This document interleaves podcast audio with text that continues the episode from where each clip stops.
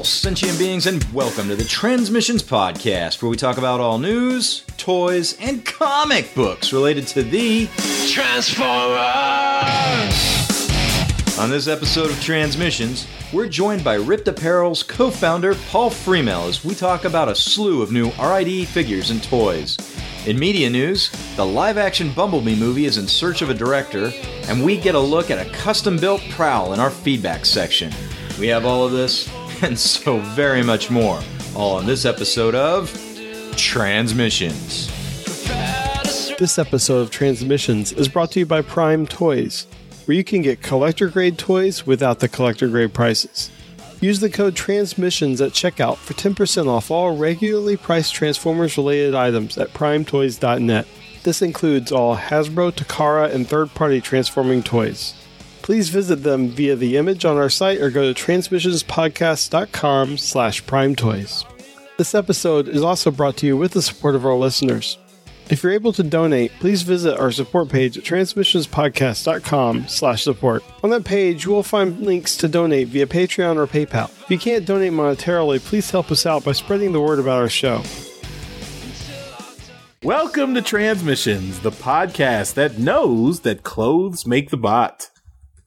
I'm your host, Charles, aka Big C, and I'm joined by the excellent Transmissions team.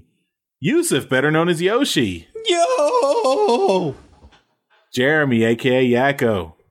I'm here. Barely. Present. And Daryl, the Cybertronian beast. Hey, everybody, how's it going? Let's talk Transformers. All right. And today we have a very special guest joining us on the show. We met up with him at TFCon Chicago this year. He is one of the co-founders of the awesome t-shirt company RIPT Apparel. You might have heard of it. They do lots of awesome, really cool uh, 80s and 90s nostalgia themed t-shirts, but with a little bit of a twist. Please welcome to the show, Mr. Paul Friemel. Hey, hey, how's it going? Glad to be here. Yeah, Paul, thanks for joining us, and, and thanks for uh, sitting down and chatting with us a little bit about uh, RIPT Apparel and about Transformers. My pleasure. Two things I like to talk about a lot. So, Paul, where exactly did the idea for RIPT come from?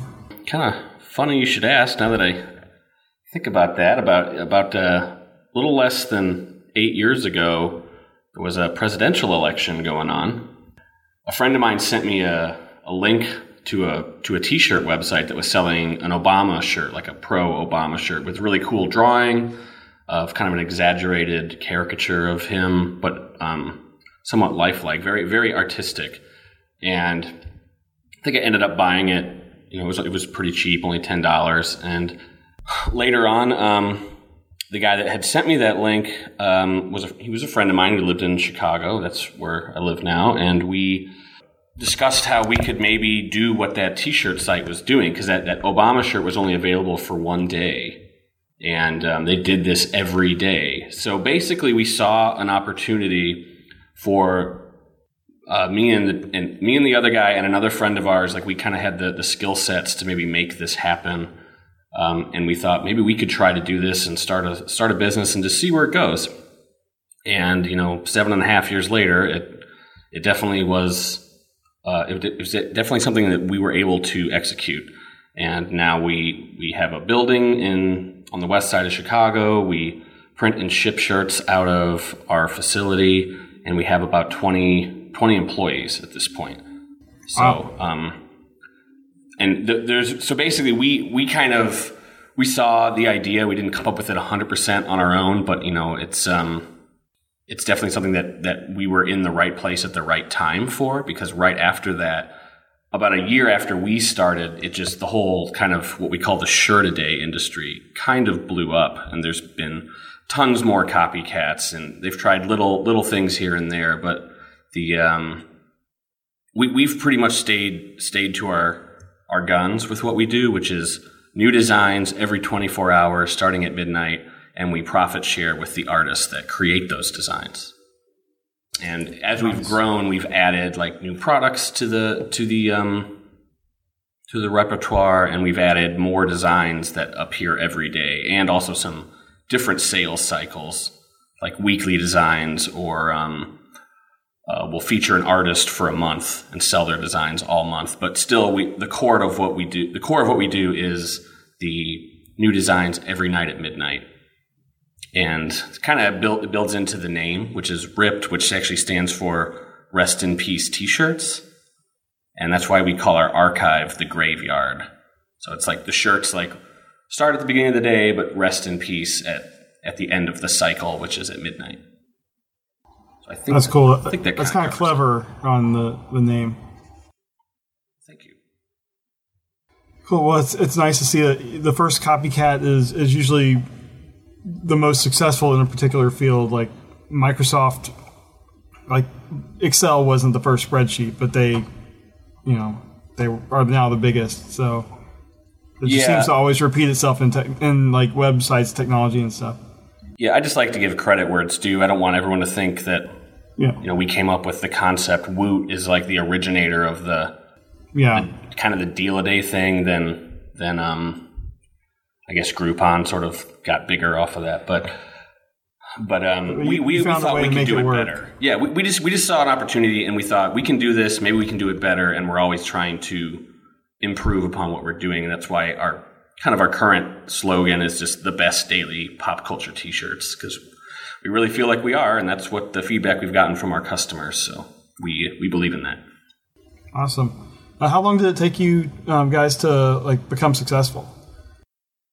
Well, um, it depends on your definition of success, but we, we were profitable since day one because of um, we didn't. I mean, we didn't sell like a, a buttload of T-shirts or anything on first day, but um, with what what um, my partner Matt likes to call us is a, a cash flow positive business where we actually people make the orders and then we create the product. We're not like making a, a whole t-shirt line and buying you know 2000 t-shirts and hoping to sell them where we're putting up the money ahead of time. We're, we're kind of we're very lean whereas we get the orders for the shirts then we produce exactly what was sold and then ship them out as quickly as possible.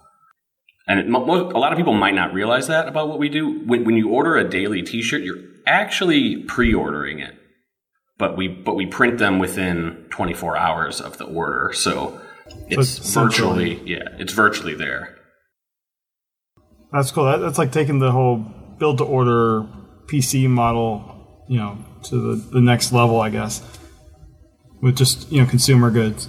yeah i mean with t-shirts um, and and other printed um, apparel just the, the, the method what, what take what's difficult to do to make a screen printed t-shirt is the setup i mean it takes the same amount of essentially setup labor to make one t-shirt as as it takes to make 10,000 so it's kind of like you're you're minimizing the setup with the potential big reward for the printing um, within the 24 hour period.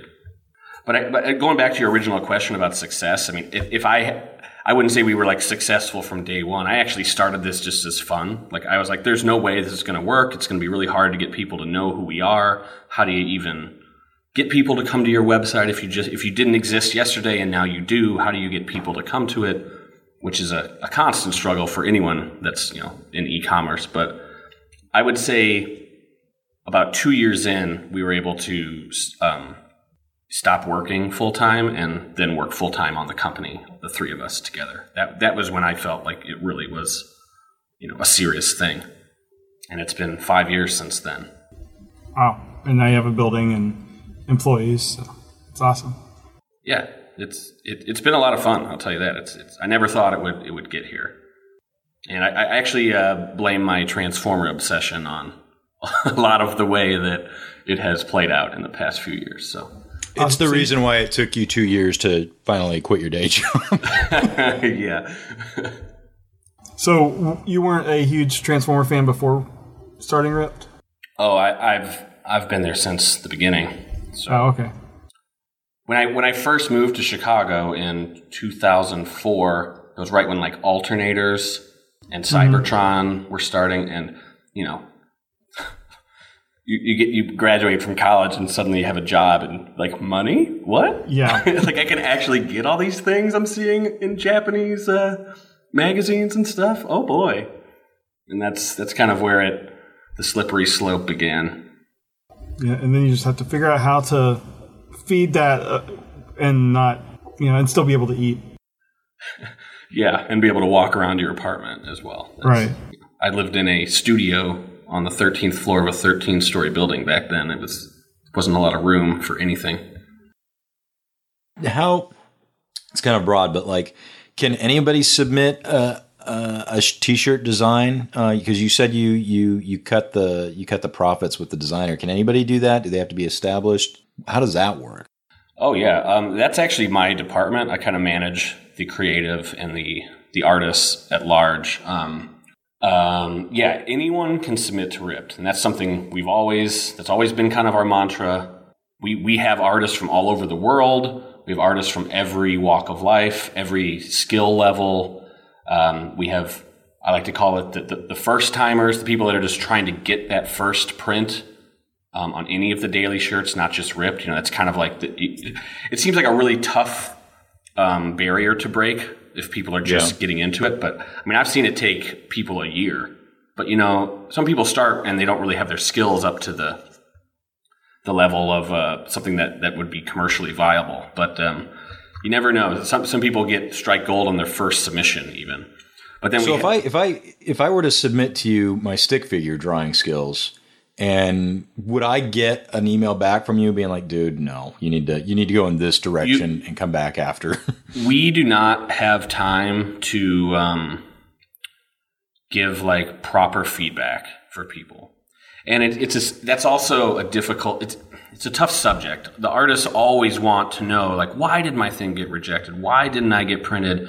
Why why did my design get rejected and this other one very similar to mine did get accepted? Like what what's the difference? And you know those are just really emotional questions, and they they uh, expectations are much higher than than I basically no answer I can provide will ever really be satisfying to to artists unless I'm saying yes we're going to print your design don't worry. You know that that's that's what everyone wants to hear when they get when they when they submit. But we do have a Facebook group specifically for artists and there's some oh, that's awesome. yeah, there's some veterans in there. There's some newbies in there. There's people that I've actually never spoken with that are in there. But you know, I'll give a lot of people will post their designs, be like, "Give me some feedback," and I'll try to give a little bit of feedback when I can. But some people like hold my opinion like in a higher regard than they probably should. but you know, I do work for the company, so I'm making some of the decisions. But I'm always trying to uh, motivate someone in the in the in the proper direction if I can. But there's you know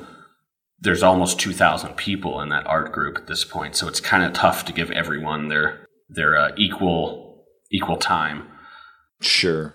but yeah anyone can submit something and it, and it goes into a review process and it usually takes about we, we try to limit it to be 10 days so you'll know within 10 days if it's yes or no and yeah and if um, then when, when we do pick a design uh, you'll get notified and you'll also be told uh, what the day the day that it's going to be sold as well Do you have do you have basic guidelines for art submission on the site?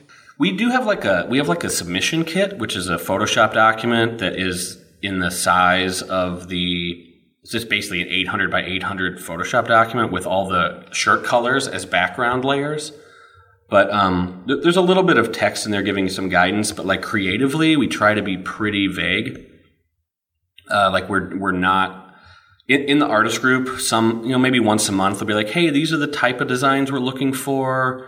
But you know, the, again, by by saying what we want, we might be cutting someone off that might have had a really awesome design we weren't thinking of. You know, they might be like, "Oh, I'm gonna I'm gonna wait on this design because they didn't they didn't ask for optical illusion designs this this week, so you know I'm not going to submit it because I would I would hate to make someone not want to submit something. So it's Are there delicate are there limitations to uh, a color palette that can be used or anything? Well, we screen print everything.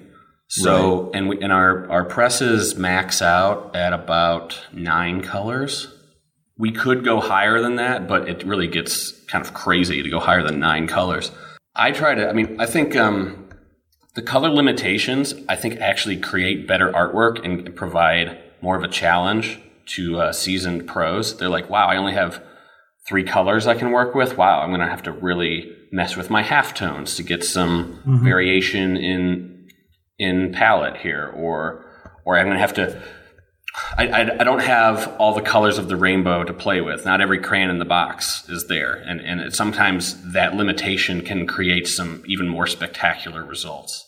Um, so How, I think uh, that answers your question. But yeah, no, it totally does. Uh, we we have nine co- nine colors are available, but I I don't recommend someone doing that like unless they really know like there's got to be a reason for every single one of those colors. Like if you're doing a rainbow design, like it, it better be amazing, better better be useful or, or, or have a have a reason to need all those colors. And usually with when you're when you're going with a rainbow, you kind of need quite a few, and you might use them up making that rainbow uh, on average, how many how many shirts ahead are you are you guys prepared?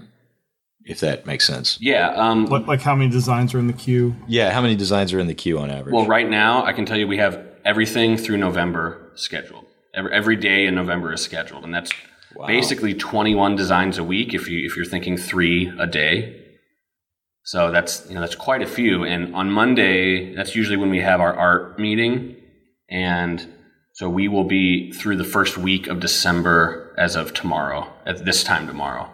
Very cool. So, well, I guess when you're when artists are, are thinking about designs to submit, they should probably be looking around at what's popular. Like next summer, there's a Transformers movie coming out, so chances are Transformer designs are going to be more popular around that time. So would that be wise to, to tell people just to kind of look at what's popular, you know, just at the moment?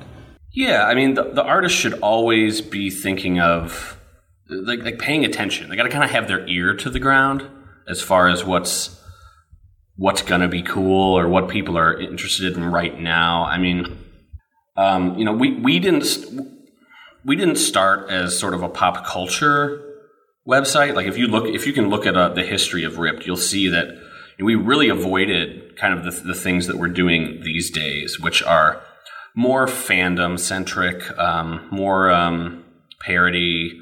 We we um we were we, we didn't really know what we should be looking for, but we you know over the years we figured it out. And so, I mean, as far as the Transformers film, in spe- specifically, I wouldn't really I wouldn't be looking forward to a lot of like film related well, no, I wasn't even film related shirts from us because uh, that, that, that's just not really our audience does not is not really that interested in uh, the Bay Bay formers. Well, you have a smart audience. We you know, we know that already. no, but I mean, I just we like it, it, with our own numbers. Every time there's a movie that comes out, we just see a, a you know a general spike around the movie time just because Transformers are you know in the the zeitgeist yeah. at the moment. So I would just imagine it would be the same for a, a site like yours, where more people are going to your site looking for Transformers related shirts. Yeah, they, they probably will be, but we, we try not to let like what's going on dictate what we're doing too much. Okay. I mean, it definitely does play in. There's a no, what's the number one movie that's out right now? Could you answer that question? I have a Doctor small child. Strange. I don't get to go see movies. Is some, some yeah something to do with an Infinity Stone? That's probably what the um, biggest movie is right now. And I can tell you the character in that movie is something I've never been had much of an affinity to, and neither has our our, our audience artist audience or the the customer base. But you know those things bubble up when when a new movie comes out, and so you might see you might see something on our website that has to do with, like you said, the zeitgeist of the current the current time. But timing this stuff is also very difficult because we're at the mercy of what the artists are making and sending to us right. and when they send it to us. And if I told you we're already thinking about December now, you know, I have to know what's going to be cool a month from now. But if I was working it in the major apparel industry, I'd, I'd be thinking a year and a half ahead. So I, I shouldn't. I'm not really complaining. I actually think I ha- right. think we have it pretty good. We're able to be pretty nimble as far as uh, figuring out what's cool and what isn't and reacting I, to it. I did notice a lot of uh, Transformers, the animated movie themed shirts came out around the time of the anniversary, the 30th anniversary of the movie a couple months ago. Oh yeah, absolutely. I was able. That was something you know. I I knew that was coming, and I was able to kind of um, w- once in a while I can commission some designs from outside artists that I, I've worked with in the past, and I'll have a an idea I think works really well as a as a good parody or play on this you know fan term or something like. I think we did the Quintessons serials. Yeah. Yeah. and um, yeah, th- those those were planned. Th- those were sometimes we're able to actually make adjustments or set up um, set up things in advance, but it is actually quite difficult to to manipulate our schedule in that sort of way. But I mean, that movie. I mean, I love that movie so much, and I think it. Um, I didn't know how much we were going to get in regards to that film, but thankfully the Blu-ray got got released. That was really cool, and um, we were able to kind of celebrate it ourselves in our own little way.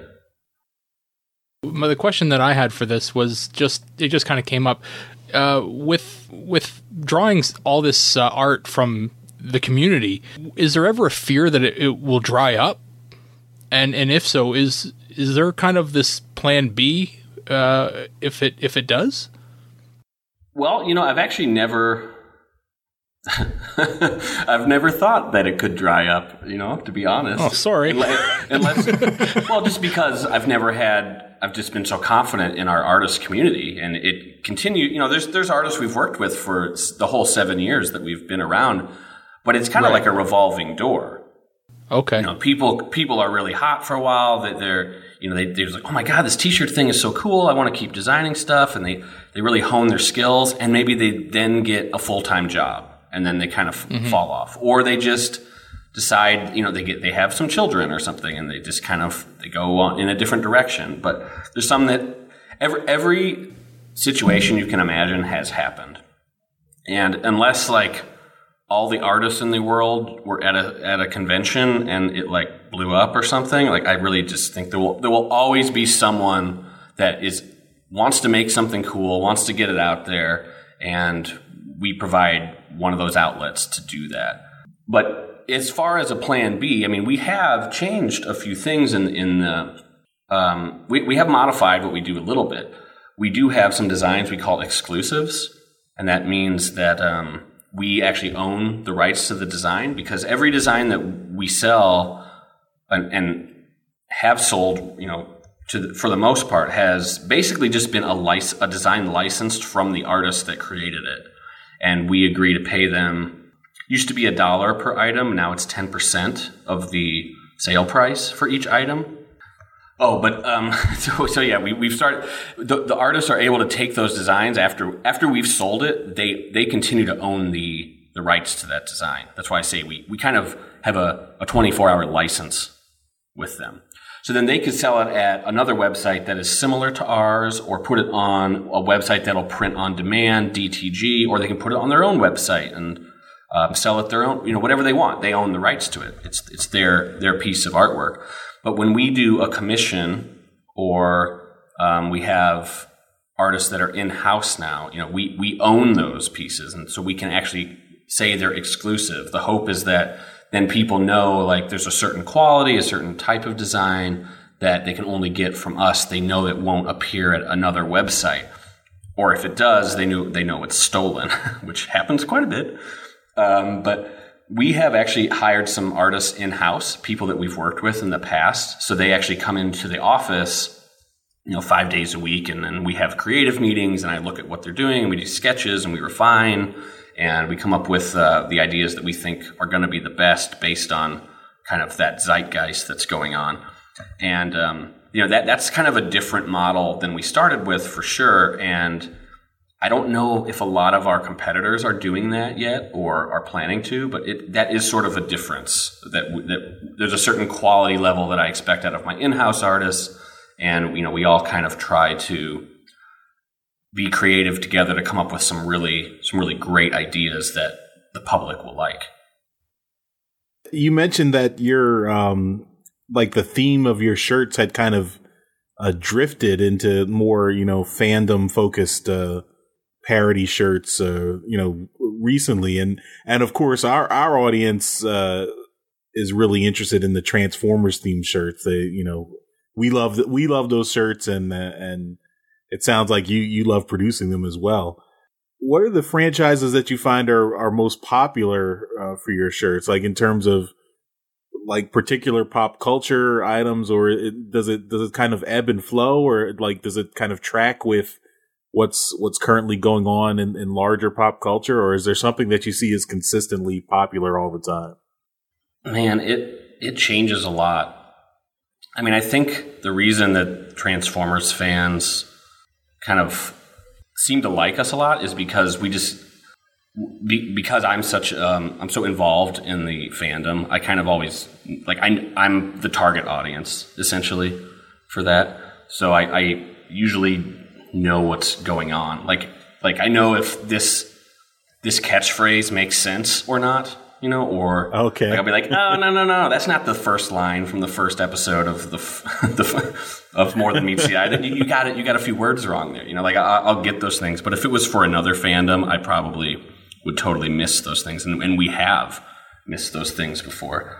But as far as what what it, it definitely ebbs and flows, like you're saying. I mean, it, we found that we're our fans are mostly into sci-fi. They're it's like comic books, video games, TV shows, and movies. Those are the four.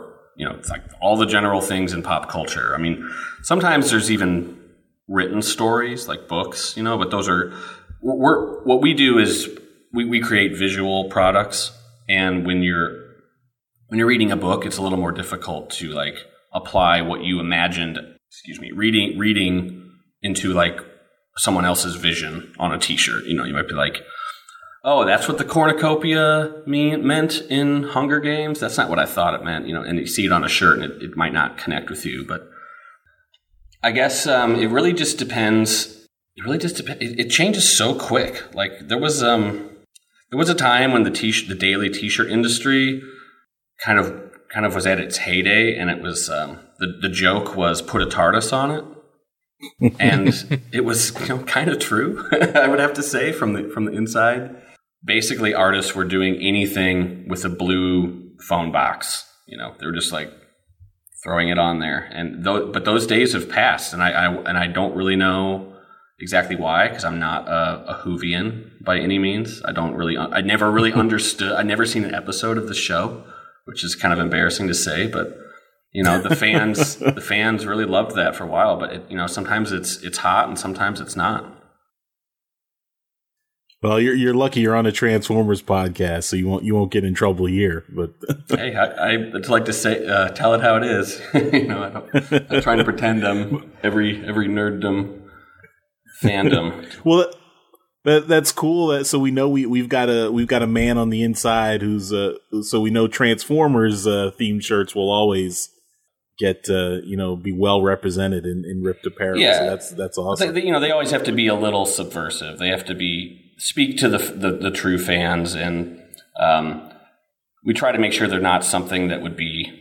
You know, I think you guys asked me if you or you wanted to touch on this a little bit, but you know, we try to make sure everything we do is fair use and, and under parody. Like we're we're, we're mm-hmm. basically if it's if it's something that a, a, lic- a licensed um, seller would be able to sell, we try to stay away from it. It's got to be kind of okay. it has to have like a spin on it, you know, because we're we're doing our best to kind of stay in that gray area. Okay. Is it fair to say that, that as you mentioned the like the the four kind of pop culture areas?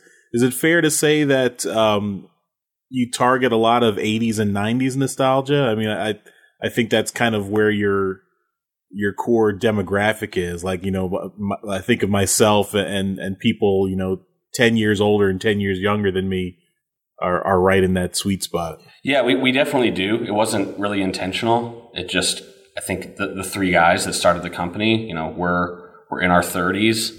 So when we're, when we're, when we are reviewing artwork, the, those, the things that resonate with us typically, you know, get the green light more than things mm-hmm. that don't. But we we try to branch out. Like we know that we we're, we're cognizant of the the fact that it is kind of 80s and 90s centric, and we would like to be a little more, you know, post 2000 if we could. But that age group may not be really in the in the nostalgia T-shirt era yet. So Right. give it a little time, and we'll see. You know, you know, so, sort of one one of the newer properties that's out there that I think has actually resonated, and I think it it, it does just with our age group, and that's why it's been working well. But it's like Rick and Morty. That's a, you know, Yeah. that's uh just because it's kind of taking and, and Stranger Things for sure because those are almost nostalgic by by nature.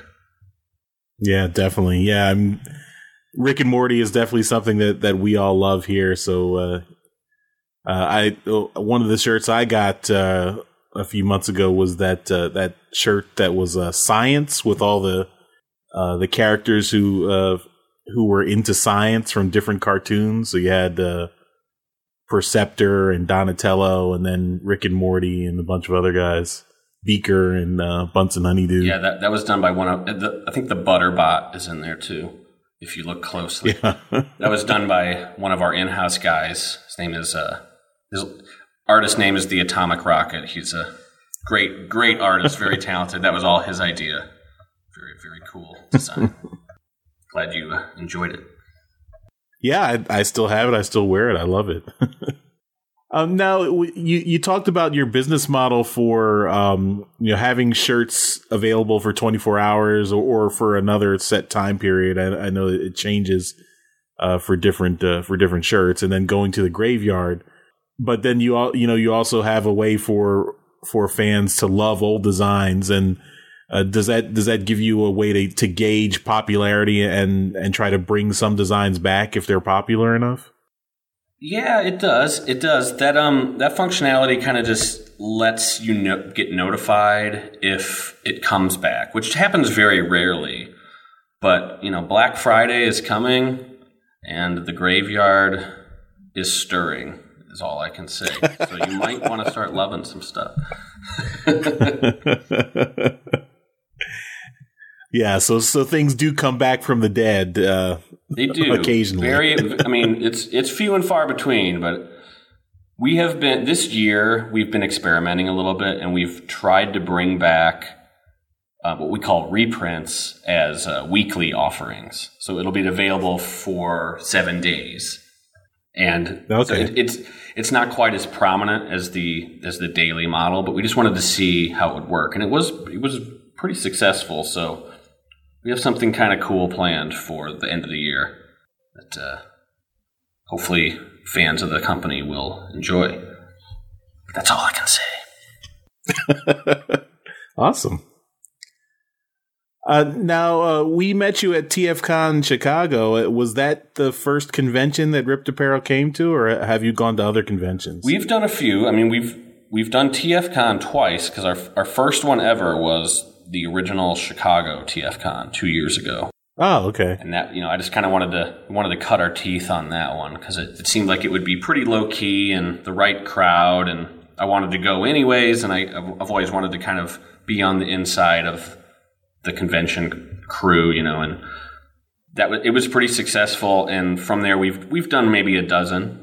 Like uh, C2E2, we, we usually do that every year. We went out to Wizard World this past year and uh, did BotCon when it was in Chicago. We've tried to keep it pretty local because moving a few thousand shirts is kind of a big ordeal. right. and our price point is pretty low. Like, you know, the Chosen Prime, you know, if they sell a hundred items, they're probably turning, you know, they're probably turning a pretty good profit in, in any one show. But we have to sell qu- quite a bit more than that because our price point is much lower. right. I mean, we'll probably always, as long as TFCon's in Chicago, I can't imagine we wouldn't do it because it's just up the road and I like to party, so we like to come, have some fun with everybody. So do do you get to, do you get a chance to have the TFCon experience? Uh, you know, get away from the booth a little a little for a little bit. No, I spent a lot of time behind the booth this this time. Um, I really wish I could have seen the Nick Roach panel, and it was it Josh Bertram too that was there. Yes. Yeah. I really wish I would have seen that. I was just so exhausted. You know, I was so happy that we were done setting up that I I, I skipped it. but I really wanted to see that. Um, other other than that, I mean, I've I just you know I love I, I pretty much stay in the sales floor anyways, Okay. just because I. You, you never know if you missed that like gem, so you got to go see every booth at least like eight times. Right. so, did, did, what did you what did you pick up this year? Did you find anything good this year? Um, I I did really good. I did, I almost bought nothing, but I I went to the Chosen Prime and picked up their. They had like a loose um, Terror, which is that uh, shattered glass Rodimus Prime. Ah, okay. Uh, I didn't realize it was a loose one, but they gave me a pretty good deal on it, and it was the only one they had. So I, I thought that was a pretty pretty rad toy. And I almost bought that oversized MP10, but I was able to resist it. So I, I walked away with only spending about 120 bucks. Okay. Good. Felt good. Um, now our our friend of the show, uh, Paul, uh, who's uh, robots with coffee. Oh, yeah. I, I saw him work in your booth. Uh, so, do you know him? yeah, he's a local Chicago guy. We're, we're, we're great friends. Um, Oh, cool. you know, I love I love his work. I try to try to promote him when I can. So, uh, you know, he's he just got a heart of gold. And uh, you know, if if I could, if he wants to volunteer, I always let him, and you know, get him into the shows, and gets to enjoy himself a little bit. I try not to work him too hard. He brought these um, like Valentine's Day cards or something. That it was like Ambulon getting cut in half. so he had them at the RIPT booth, and it was oh man, they're so funny. Yeah, we we should. do- I mean, I, I'd I'd like to encourage him to um submit a design for a for a shirt.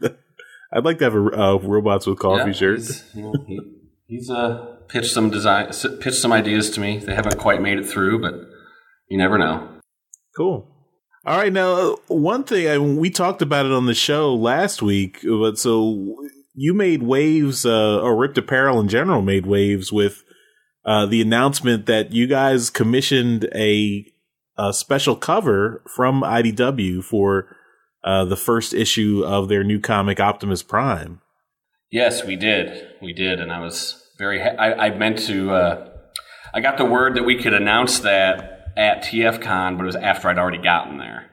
So I wasn't able to really do much about it, unfortunately. But uh, we were able to make the announcement the next week. The, the cover was drawn by another artist that we've worked with a lot. His name is Tim Lim. He's also known as Ninja Ink. He's a phenomenal talent. He's great. He just got married this weekend, so uh, he wasn't able to to join us, but uh, I'm sure he would have enjoyed that. He he's also the guy that drew the the shirt of like Peter Cullen as Superman, and like like Oh, opening okay, up yeah. his, his chest or opening up his shirt, and it's got a you know like a G1 Prime grill underneath, just to Right. yeah, and he he's done lots of other comic work though too, especially for IDW. Like he's he's done um, uh, Bebop and Rocksteady comic. He and mostly the covers, you know, because he's just really good at it. He also did Back to the Future, a bunch of the Street Fighter cross crossover with GI Joe covers. I mean, he's he's just really good. So I would definitely encourage you to check out his work. But Awesome. but as far as that cover went, I mean, I expect you know I deal with this all the time with fandom seeing something and half of them are upset about one little detail, and I know with the you know the Optimus cover with kind of parodying the or homaging the Shockwave cover, I knew there was going to be I was gonna, I knew it was going to ruffle some feathers, and it definitely did with the uh, the words and stuff. So Yeah. Well, you know, also I have to kind of um I have to kind of fault IDW for that too because they didn't have to change the name of the comic to Optimus Prime. They could have kept it as as Transformers or you know Transformers colon Optimus Prime or whatever. You know, so Yeah, um, you know, I always knew, I knew it was going to be Optimus Prime, and, and just I, I guess I kind of want to take this time to defend the cover a little bit because, but I, I knew it was. I just want to explain that like the other options we had would have caused, in my opinion, more controversy. So that's why we went with this. I felt it was more authentic. But this also wasn't the original concept. The original concept got um, denied, so we, we had to go with something else. And this was something that you know, it kind of just dawned on me like, oh, well, you know, it's kind of a, this, to me, this was a big moment for Optimus Prime and Transformers comics in general because it's, you know, it's basically like, hey, this is a solo comic. This is a, you know, a, it's like a Magneto comic or something. You know, it's like a big deal, and it could go Right. on for who knows how long. It's the first. we- We've had Windblade and Bumblebee and stuff, but those are kind of like, I don't know, like short run or spotlights or something. This is supposed to be an ongoing, as far as we know. So I felt it was kind of a big deal. And one of the most iconic covers, in my opinion, is that Shockwave cover, which has been parodied a few times. Mm-hmm. But so me and the artist, we kind of like fought about this a little bit. He wanted it to say "One shall stand," and I was like, "I get it, yeah, I really get it, but it won't people be upset because it's we're basically changing the words like significantly." And, and it kind of, I, I kind of, I, I, we, he submitted a few versions with a few different words on it, and we sent, I sent them all to IDW, and I think they kind of let us decide, but we just, we decided to go with the, uh, we decided to go with all, R all one. Originally, I wanted it to say all R one, but I thought that would also flip people out because you know we switched the the words. But I knew it was never. You're not supposed to read it as Optimus Prime R all one. It's just supposed to be like visually a you know Easter egg to the old cover. Because if you if you remove the trade dressing from that original cover, it makes no sense. It never made sense to me. I know that's what it's supposed to say. The Transformers are all dead, but like it's so disjointed that I never really made that connection until years later reading it on the wiki. And maybe that's Yeah. maybe that's my fault, but but uh, No, I, I mean, I, I know uh, like a, a lot of fans transposed the words, and a lot of people thought it was uh, all are all are dead rather than are all dead. So I know, I know, you know, when I looked at it first blush, it, it kind of, uh, you know, that that kind of happens too. I mean, I think it. I think you're kind of in a catch twenty two situation. and, Yeah. you know, We some, someone's not going to be happy. but I, ultimately, I think the artwork is phenomenal. I think it looks awesome. So I, to me, I was like, well, you know, it's it's one of those kitschy things, and the artwork is great. So if people want to be completists, sure, they'll get it. You know, I, I, I expected some some flack, but I think you know the people that do like it, they just aren't saying anything. So, well, we liked it, so we talked about it. And uh, well, thank you. um, We also here's a little tidbit: we had to redesign Optimus at the last second. Which Oh, I don't know really? if I'm supposed to talk about that, but uh, oh, so, it, so that that design matches matches his design in the comic. Then. I, I, well, I can't tell you that. All I can tell you is that it got redesigned because I have not seen anything and it's anything other than the first page that was uh, revealed. I know nothing about what's going to be in the sh- in the book. Okay. Could could you uh, tell us briefly about uh, some of the designs that got rejected? Hmm. Can I? Hmm. Well, they let's just say they they it was another homage, and it would have been really campy and really really kind of fun, but it was um, it wasn't directly homaging a Transformers cover. It was a Marvel property, like a vintage Marvel Uh. cover, and that just wasn't something that IDW wanted to to toy with you know, and we we haven't worked with them before, so you know, we weren't gonna we weren't gonna twist any arms on that. And they they very Weird. very easily well because basically any of the Transformer covers you know are still owned by Hasbro, even though they were under Marvel. So it's they're a little more they're a little less hesitant to allow those kind of um, homages. And sure, I know like I, looking in a mirror. yeah, I mean, I know other ones. I know other ones have gotten through in the past, but you know, this this particular one, we weren't gonna we weren't gonna push. Um, and I don't want to reveal what it was 100 percent because I'm trying to convince the artist to maybe make it as a shirt. Ah, okay.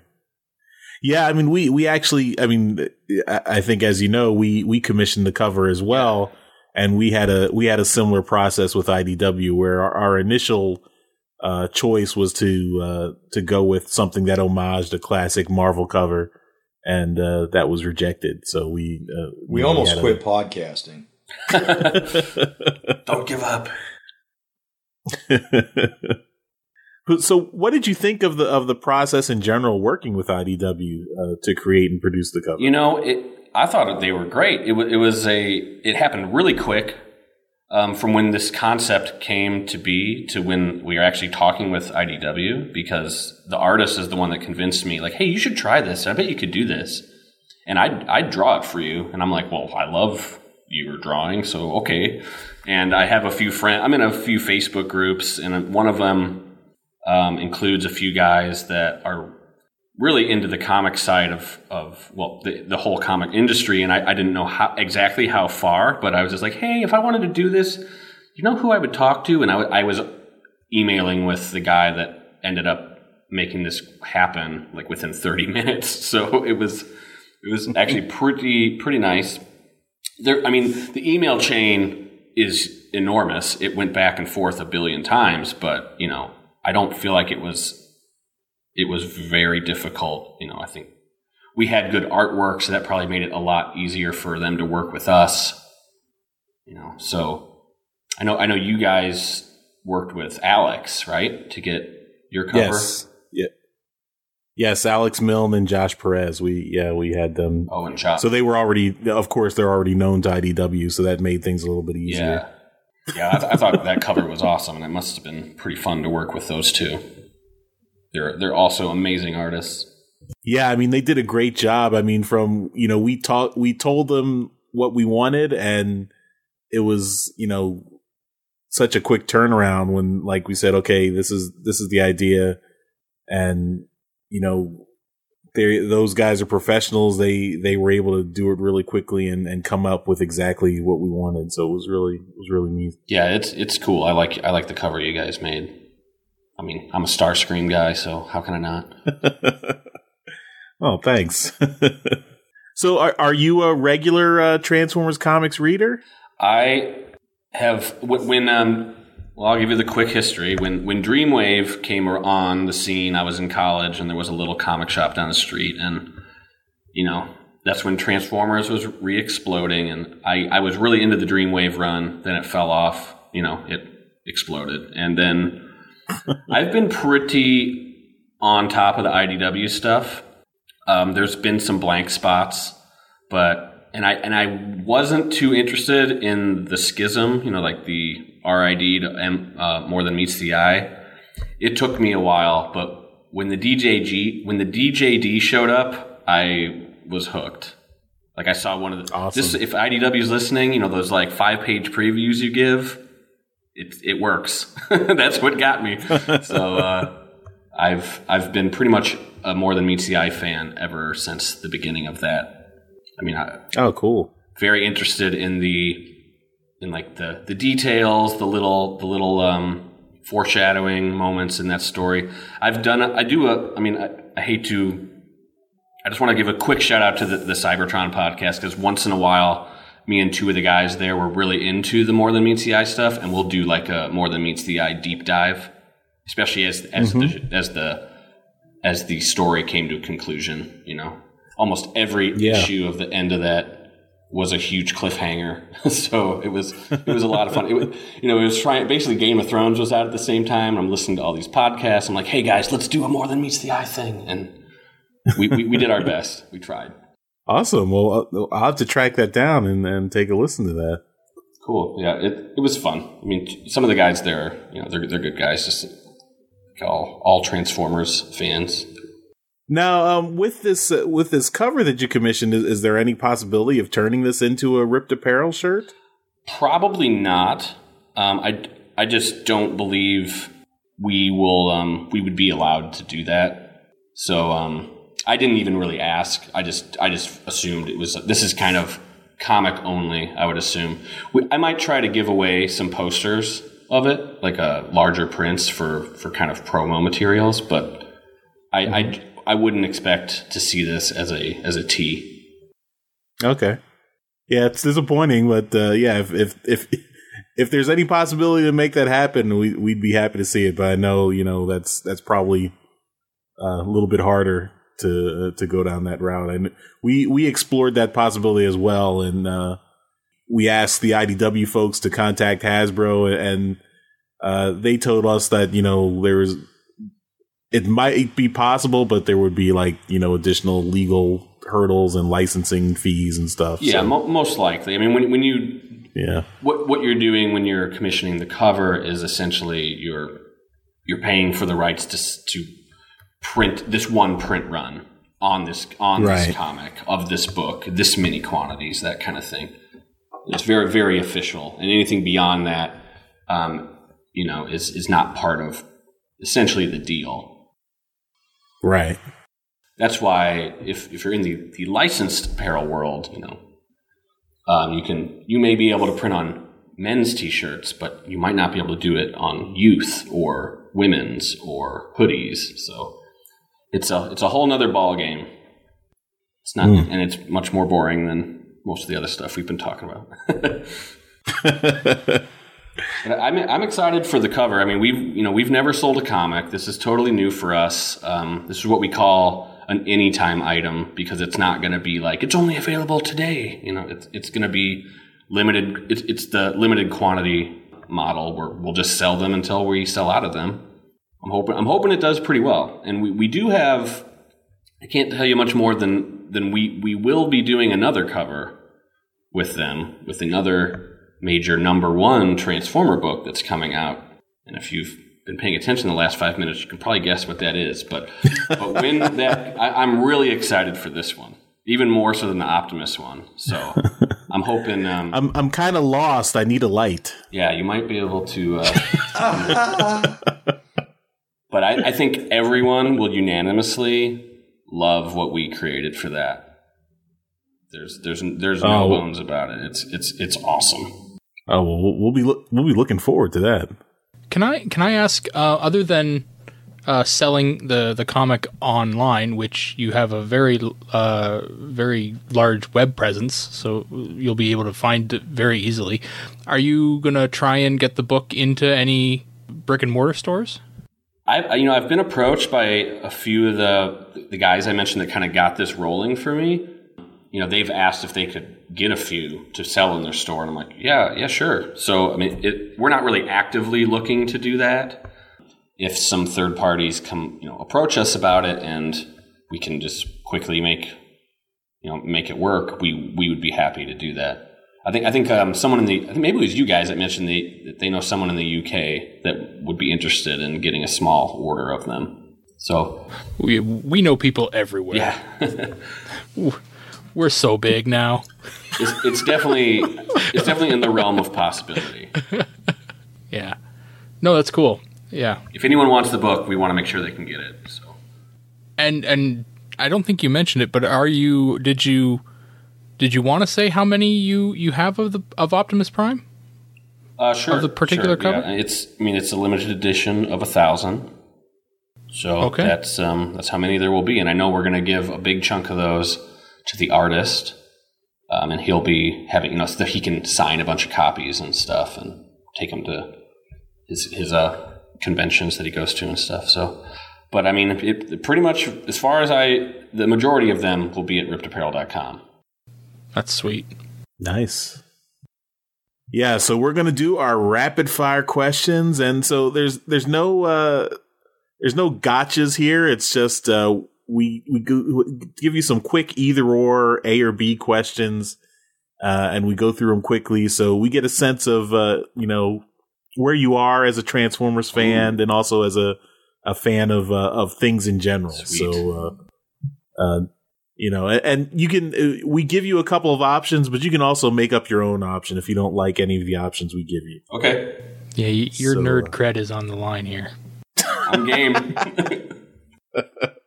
All right, so first question: Autobot or Decepticon? oh, Decepticons, And who is your favorite Decepticon? Starscream.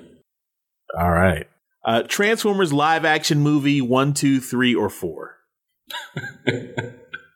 Um, Gotcha. I guess the fuck. I guess the first one. We we excluded the '86 movie because that would be the easy answer that Yeah. everyone would pick. you know, I, do you All think the? new- I'm sorry to interrupt you, but do you think this new one's going to be any better? Uh, no, I'm sorry. yeah, it's going to be the absolute worst. We we we do get we do get a flat flack from some of our listeners for uh for you know bashing the live action movies a little bit. So we we try not to be too hard on them, but our dislike for them is Well, you, you know, they did. The, the, the second movie had some pretty amazing toys. I'll give it that. I won't. all right. Uh, Megan Fox, Rosie Huntington Whiteley, Nicola Peltz, Shia LaBeouf, or Mark Wahlberg. No Mark. judging. Mm, you, you know, Okay. no, you know what? I have a newfound respect for Shia. Okay, so I'm going to stick with. I'm going to go with him. Okay. I could have a beer with Shia LaBeouf. All right. Actual serial killer Shia LaBeouf. All right. More than meets the eye, uh, robots in disguise, or till all are one. I think I know More the than answer. meets the eye, for sure. Uh, third party toys, yes or no? I know this is probably going to shock a lot of people, but absolutely no. Oh, okay. Uh, cats or dogs? Dogs. Coffee or tea? Tea. Chicken or steak? That's a, that's a tough one. Uh, I'm gonna Gotcha. I'm gonna go with steak. More of a All rare, right. Pepsi rare or delicacy. Coke. Pepsi or Coke? He said Coke. Okay, I didn't even get to finish. You would have thrown me for a loop if you said RC. uh, Burger King or McDonald's? McDonald's. History or science? I'm gonna regret that last one. Um, you say history or science? Yes. Science. Xbox or PlayStation? Uh, Xbox. Call of Duty or Battlefield? I have played neither. Um, Overwatch. Okay. uh, PC or Mac? Mac. iPhone or Android? iPhone. and what is the app on your phone that you cannot live without? the phone. Safari, I guess. Like boring. I mean, uh, okay. I guess I'll tell you this. I've been, I'm pretty lame, and I play that stupid Earth Wars game, and I they had an event this weekend, and I had to play it constantly. So There's no judging refu- here. That's I a- that's refuse a- to spend a cent, though. I will not spend. any money. that is that is a good plan. Do not spend money on these uh, these Just, games. just countless hours. That that's a wonderful trade off. Yeah, I'm in. Uh, just I gotta rep my my team Trypticon. We're we're killing it. All right, awesome. Marvel or DC? Marvel. And who's your favorite Marvel character? Never thought about that. I, um, maybe Nightcrawler He's pretty cool. Oh, okay. All right. Uh, Stallone or Schwarzenegger? Arnold. Uh, Zoe Saldana, Scarlett Johansson, Maggie Q, Ryan Reynolds, Steven Yeun, or Chadwick Boseman? Scarlett Johansson. She's a popular popular one. Ghost in the Shell, man. Uh, Twilight or Hunger Games? Hunger Games. Pixar or DreamWorks? DreamWorks. Star Wars or Star Trek? Star Wars.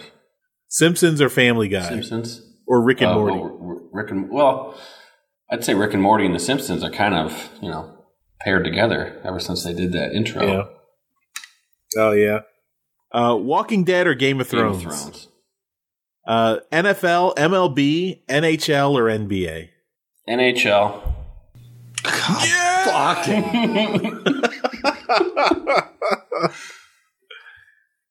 Sigh. Never buying a shirt from you again. well, I mean, I went. If if it's any consolation, I went to uh, Wrigley Field when the Cubs won. I was there, and I thought I thought I Oh, was going wow. to die because there were so many people surging in the streets. All right, we're almost to the end.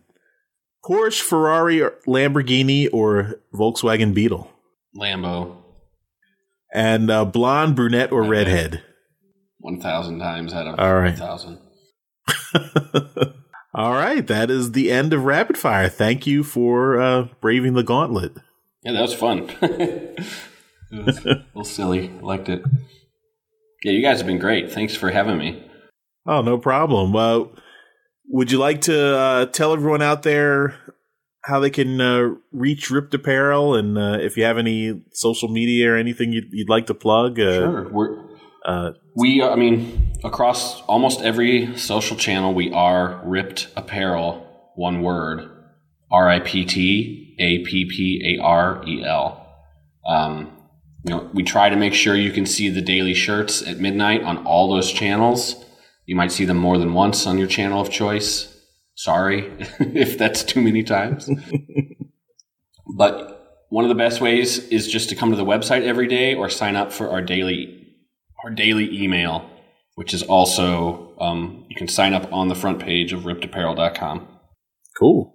And if you want to follow me specifically, I have a blog called collecticon.org. I'm on Instagram as Collecticon and on various um, other social channels as Diablian. But I'm going to let you guys figure out how to spell that. So, so it's so it's. We'll we'll put it in the show notes. Hopefully, we can we can make sure everyone can can get it right. All right. Uh, I think that'll that'll wrap up the interview. Now, um, Paul, do you do you want to stick around for the rest of the show, or is it is it getting a little late? I'm I'm in it to win it. Let's do it. All right. I'm off the hook. Thanks, Paul, for uh, for chatting with us and, uh, and giving us that great interview. And now, since you've uh, agreed to stick around, hang out in the the, the transmissions uh, virtual studio for a little bit longer, let's uh, get into our regular show and uh, start off with uh, some toys. Yeah, I want some leaks, guys. Let's hear some leaks. Titan six shot. well, I, I think uh, deep throating's been quiet for for a little while, so we might uh, we might not uh, have any leaks tonight. But uh, you know, you, you never know. we'll see. All right, so uh, but actually, before we we do get into our toy topics, I do want to uh, highlight we did get a new donation, and that is from Matt. Matt has joined our Patreon and with Matt's generous donation, he has pushes pushed us to our two hundred dollar uh, level. Where you know our our goal for getting two hundred dollars a month uh, from our Patreon uh, donors. And Matt, thank you so much for doing that. And uh, with this uh, this goal reached, we can now actually uh, start paying our editor who works so hard for us. Matt, you're awesome. Thank you so much. And uh, please join us on Discord and, and take advantage of your uh, Patreon uh, perks where you can listen to the show live. And uh, hopefully fuck we'll that. Send in the postcard so you can win the toy. Yeah, do that too. You can win a. All our Patreon uh, supporters can win a masterpiece Shockwave if they send Yoshi a postcard. So. One of them can. Yeah, one of Yes. All of them can. settle settle down, Charles. Get a little extra spending money, and you're just ready to burn through it. All right. Well, let's go on uh, with some toy topics. All right, Daryl, start us off with toys. What do you got? All right, I've got a exclusive figure that's going to be at the Shanghai Festival, uh, SGC 2016 Festival. It's coming up, and uh, it's a uh, remold of uh, Iron Factory's Pink Assassin. They are turning it into Nightbird, so the basically the same kind of remold that Hasbro did to turn their Arcee into Nightbird. It it doesn't look half bad, you know. You take a look at it; they did a, a remold of the chest piece, um, and uh, and have recast the uh, the swords in in yellow instead of pink, um, and then obviously given it a new head sculpt. But yeah, it looks it looks pretty decent. I think they they said that there's going to be only 800 of them, uh, and uh, no new no n- news yet on whether it's actually going to be available outside of the uh, the festival or not. You guys uh, take a look at this and have any opinions?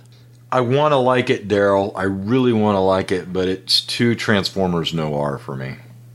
What does that? What does that mean? It's I don't know. It's like it, it, it just feels like if Transformers were recorded in black and white. It's just not.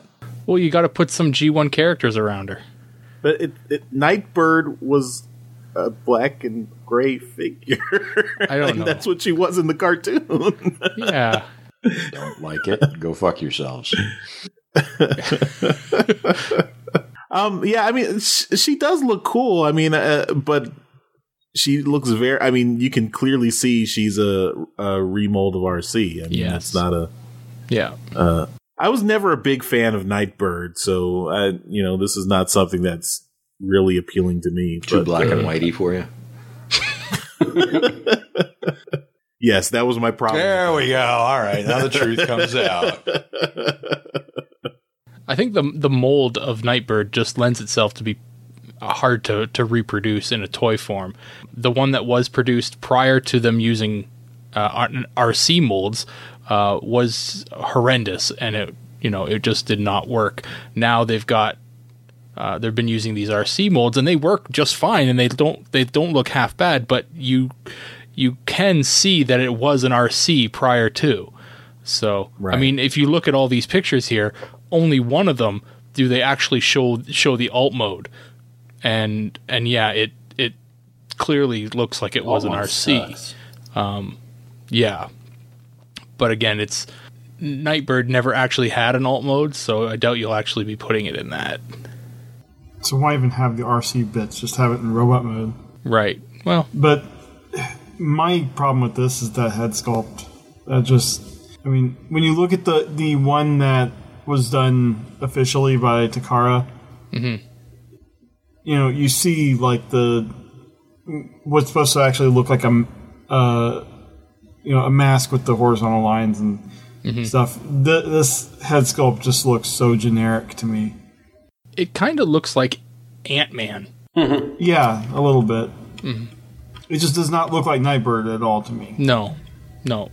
the, the rest of it is fine. I mean, if you look at the sculpting on the like around the waist, I mean, if they had done even just a little bit of, I guess, texturizing across the face like they did with the waist. That would probably go a long way to making this more resemble Nightbird. Yeah. Oh well. There's only 800 of them, so hopefully they'll find 800 people that want one. I'm sure they will. I do have a second topic for us, and it's really quick because it's simply just an update. And uh, we're looking at just updating you guys on the Mayhem Mechanics uh, Unrustable Bastards that we talked about last week. And they are now only seven days away from uh, the end of their Kickstarter. And I just wanted to kind of let you know that they are, by the time that this show goes live, there'll only be three days left. They're only they're just under twelve thousand dollars left to to to meet their goal. That's not a lot. That can be done easily in seven days. Uh, so if you've been thinking about it, time to jump on this thing. Uh, there, I do have a correction for for everybody though, because last week I, I said that the one tier that you wanted to get into to make sure that you got everything was the one hundred and thirty five dollar level. That actually would going to get you a uh, a full complete figure plus an additional rider. Uh, I did get corrected by that. Uh, I apologize. I don't remember who corrected me, but um, the one that you you can actually save fifteen dollars and just get one complete figure for hundred and twenty. The It was hundred. Andrew from the Audio Nights Theater. I put it in the. Oh, perfect. there. Thank you. There you go. Thanks, Andrew. The one hundred dollar level that that Andrew had had mentioned that uh, was the the one that he he could get into was the the cheaper one. Actually, was has ended. It was for early backers, and it's it's not available anymore. So if you're looking to get into it now and you want one whole complete figure, it's going to cost you one twenty. But it's it's uh, it's winding down. So if you're looking at it, jump in there. Paul, you weren't with us last week. Uh, have you taken a look at this? Is this anything Well, that I might know a interest lot you? I'm pretty good friends with the guy that run is set this up, Sid. He's uh, Right on. in my uh, circle of friends, and I actually have not backed it yet. So I, I appreciate the reminder, and I knew it was going on. You're a bad friend. I just hadn't done it yet. That's all. Everyone waits to it, you, with Kickstarter. It's either a huge surge at the beginning and a huge surge at the end. All right. Okay. That's good to know. I didn't know that. You know, true And, friends uh, wait till the very last Yep. minute. Ser- Sergio mentions in the chat that uh, WTF at TFW did an interview Yes, they Uh, did. Yep. with them. So maybe we'll link to that in the show notes so you guys can check that out. So, do you have any in- inside information on this uh, this this I mean, Kickstarter? nothing then, Paul? that I don't think was made available at TFCon, but some of the you know if they the stretch goals look pretty cool of the characters they were they were um, Mm-hmm. looking to maybe do. They're kind of in the the ripped realm of uh, of figures, like a Cloud Strife version, riding that motorcycle from Final Mm-hmm. Fantasy VII. I thought that was a really cool idea. Yeah, no, no, uh, no real inside info, except that you know, if you liked, just a reminder, if if you didn't know, but like the designer of these toys, the same same guy that did Carnifex, you know, the the um, Mm-hmm. the Overlord that came out at, and I first time I'd ever seen it was at TFCon, and I, I, I might have been a few sheets to the wind, but I said this is probably one of the greatest transforming figures that's ever been made. I thought it was pretty, pretty incredible, and I know I'm not really a big third party collector, but that make that that toy is very tempting. And Carnifex got you got your oh yeah, it's got real- on your radar, eh? nice. It's real good. But so these are by you know the Unrustable Bastards are by the same designer. Yes, that's uh, Cassie Stark. Well, and it's it's cool to see something that's not really super reminiscent of anything we've seen before. You know, they're really kind of going on a limb with this project, and they're trying to make something new that just kind of shares the play pattern of uh, transforming toys, which I think is commendable. Right on. Yeah, so as of right now, they are eleven thousand seven hundred and thirty dollars away from hitting their goal, um, and I believe last week they were twice that and a little bit. So um, they are well within striking distance of hitting this. Um, so jump on jump on this uh, if you're if you've been thinking about it, Paul. Clicking around right now, okay? That's uh, that's what I brought to the table this week, guys. All right, uh, Jeremy, you're up next. Uh, we have our first official reveal of Transformers 5 um, Optimus Prime, the Voyager figure.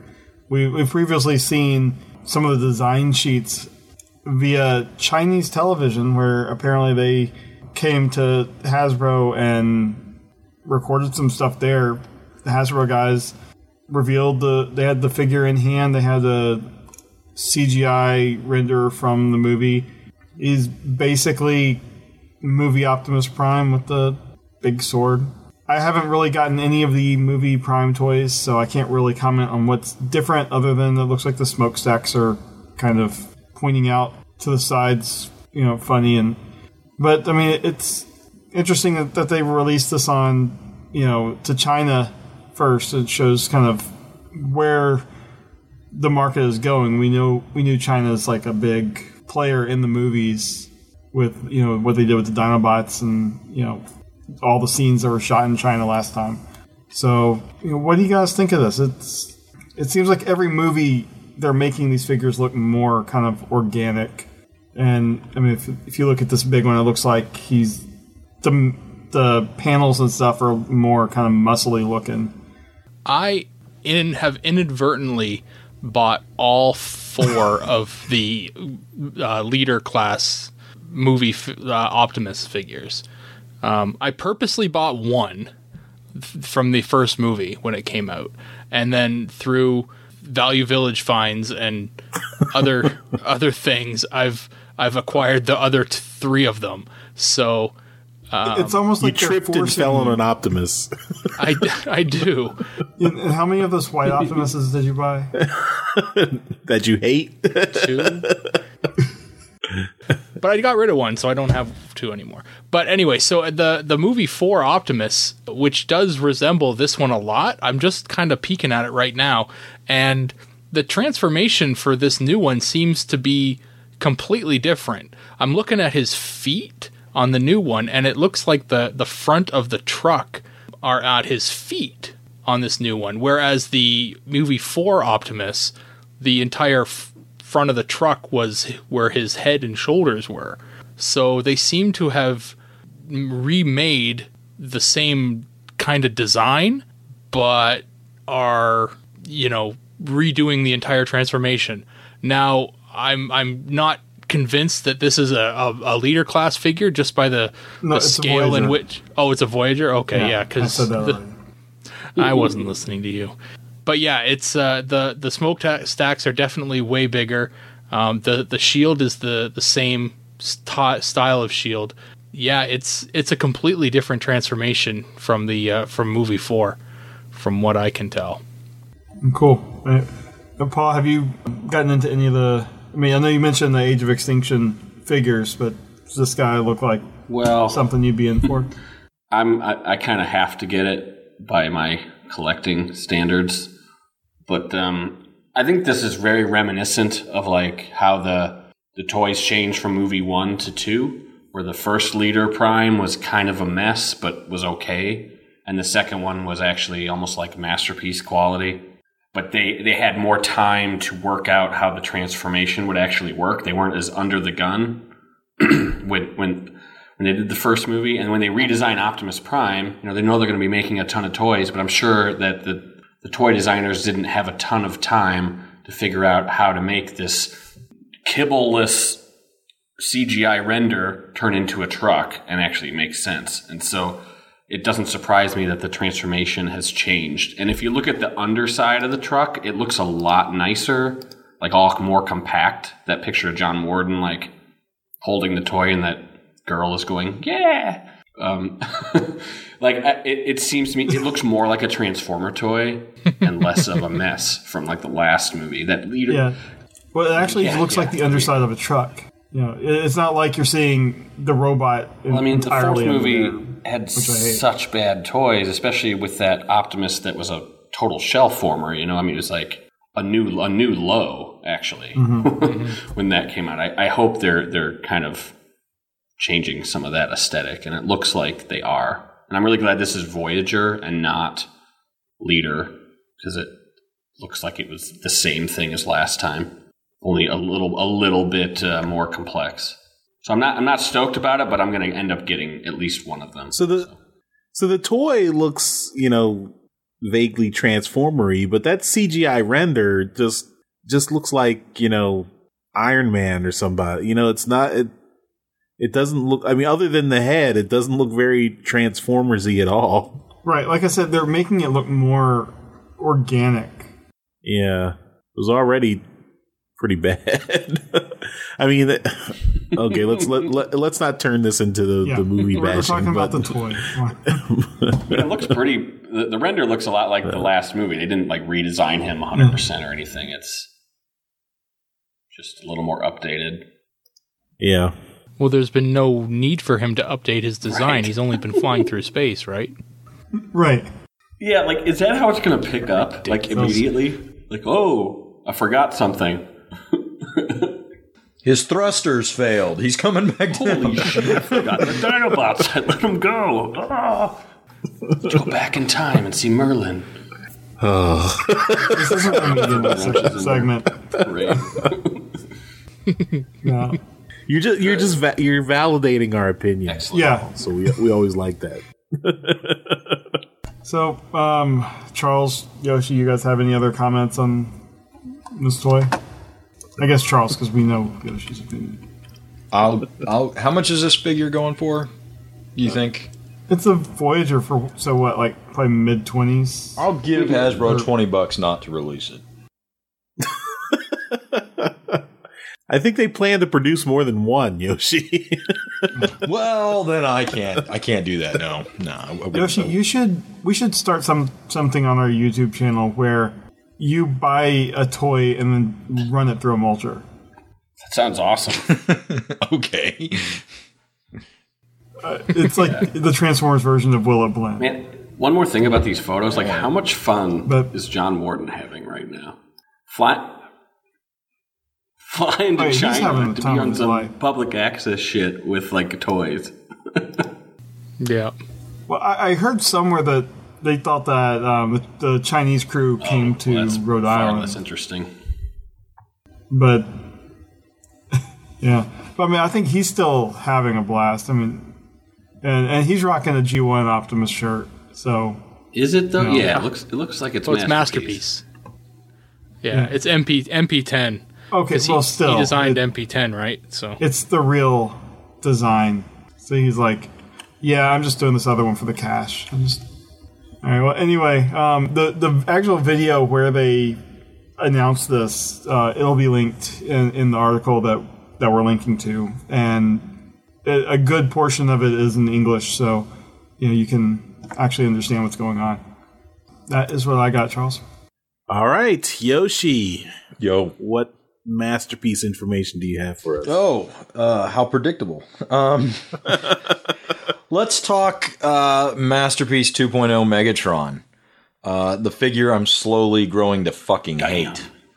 Uh, pre-orders for yeah, pre pre-orders for the sucker went up for about 230 bucks. Um, so if the back knee wasn't enough for you or the shoulder gaps, the the price will send you over the edge to not want to get this. I would think. I don't. 220 at Prime Toys. I don't see how they can justify this. I mean, it, I want to have this. I want to like it. I want some a masterpiece Megatron that's worth owning. But they've they've three strikes and you're out, man. This thing's got to drop in price significantly for me to give a shit about it. Daryl, yo, how do you feel about my tirade? Um, I I agree. There's uh, it's it's way too much. I mean, when we talked about this last week, I I ballparked this thing between 120 to 150 dollars. I'm way the fuck off. Yeah, no. I mean, where's where's the where are they where are they still getting away with that? It's not like it comes with a shit ton of extras. Well, like if you look at all of the stuff that they include with it to make like the extended barrel and then the you know the the shoulder brace and and all the other crap that comes along with them, ma- that's probably what's pushing the price up. But two hundred and thirty dollars or two twenty at Prime Toys um, is is just so so much more than everyone is used to paying for a masterpiece toy. I say, I I say that, but ma- like masterpiece Ultra Magnus was absolutely massive, and he was he was upwards of of over he was over two hundred dollars as well. Well, no, maybe not. He might have been 180, 190. But yeah, so yeah, this is it's just it's people are not used to paying this kind of money for one masterpiece toy. So it's it's too much. I wanted to highlight something though, and I put it in the show notes because it's been all over social media. One of the poses in these uh, this official gallery, I believe it's picture 3 showing Megatron in this kind of like stance where he's got one hand out in front and his other hand is back with the uh, with the fusion cannon on it, and he's got the uh, the grimacing smile on. Um, you to get a look at the waist swivel on him, and I've put a, po- a picture up where the the uh, spots in question have been circled. The waist swivel on him is fucked up. there he seems to pivot on a like a single point but when you turn him it ex- it just kind of comes apart from his hips leaving two huge gaping holes on on each side so it looks terrible like what this this toy did not need any other things to go wrong with it. And and this is just another thing. And I, I don't know man. This it has some definite pros which we talked about last week but the price point and this this new this new waist swivel fuck up is is just another one that just kind of makes you go like really? What the hell man? It just it makes me th- it makes me so much more thankful that I have Despotron because he was 150 bucks uh, and he's awesome. I'm, I'm having So- a hard, I'm having a hard time going against you. That's I, I, this thing's gonna have to have a serious price drop for me to give a crap about it. What were you gonna say, Charles? I'm I'm wondering if this uh, this price point is like a placeholder that the retailers have, and then when they actually get stock, they'll lower the price. Because didn't they do that for Ultra Magnus when MP Ultra Magnus came out? like his initial pre-order price was like set at like 250 and then when they actually got the um the actual stock it went down to like 180 something like that I mean, it's possible, but I mean, if you look at the list of, of companies that are all that all have their pre-orders up for them, um, I mean, one, two, three, four, five, six, seven, eight, nine, ten. I mean, eleven of them here. Um, that includes Prime Toys. They're all pre-ordering this guy over two hundred dollars. This this is not. This is causing the fandom to kind of really you know take a step back you'd think that at least some of them would have kind of said look this is this is a placeholder price but none of them have actually said that Yeah, usually they do market as placeholder. Hmm. yeah then then there's no justifying this price then i mean Well, you, the only the only justification I can see is they actually took more than twelve days to make this thing, so they had to pay someone. well, if you get it at um, Anime Export, it's about 150 without shipping, though, right yeah which seems a little more down to earth. what is what's your feelings on it paul I mean, I think this thing is pretty great. The you know, I'm looking at the the. I've I also saw the the waist swivel photo last mm-hmm. week, and I did kind of take a step back and go, "Whoa, that's really fucked up." But I'm looking at it now, and I'm thinking about it, and he he's in a weird pose. Okay, he's mm-hmm. like, if if you think back to like MP Rodimus, it has this thing that we don't usually see in Transformers where it has like an ab crunch. You know, it can mm-hmm. like it can basically swivel forward and backward as well as to the sides. And that's kind of what's going on in this photo. And I think if they just wanted to get this pose for some reason, I don't know why they did this because if they hadn't shown this pose, no one would care. But the fact that it can even do that forward swivel at that turned angle is kind of amazing. But yeah, it's it's going to suspend belief a little bit because it's basically on a single swivel hinge.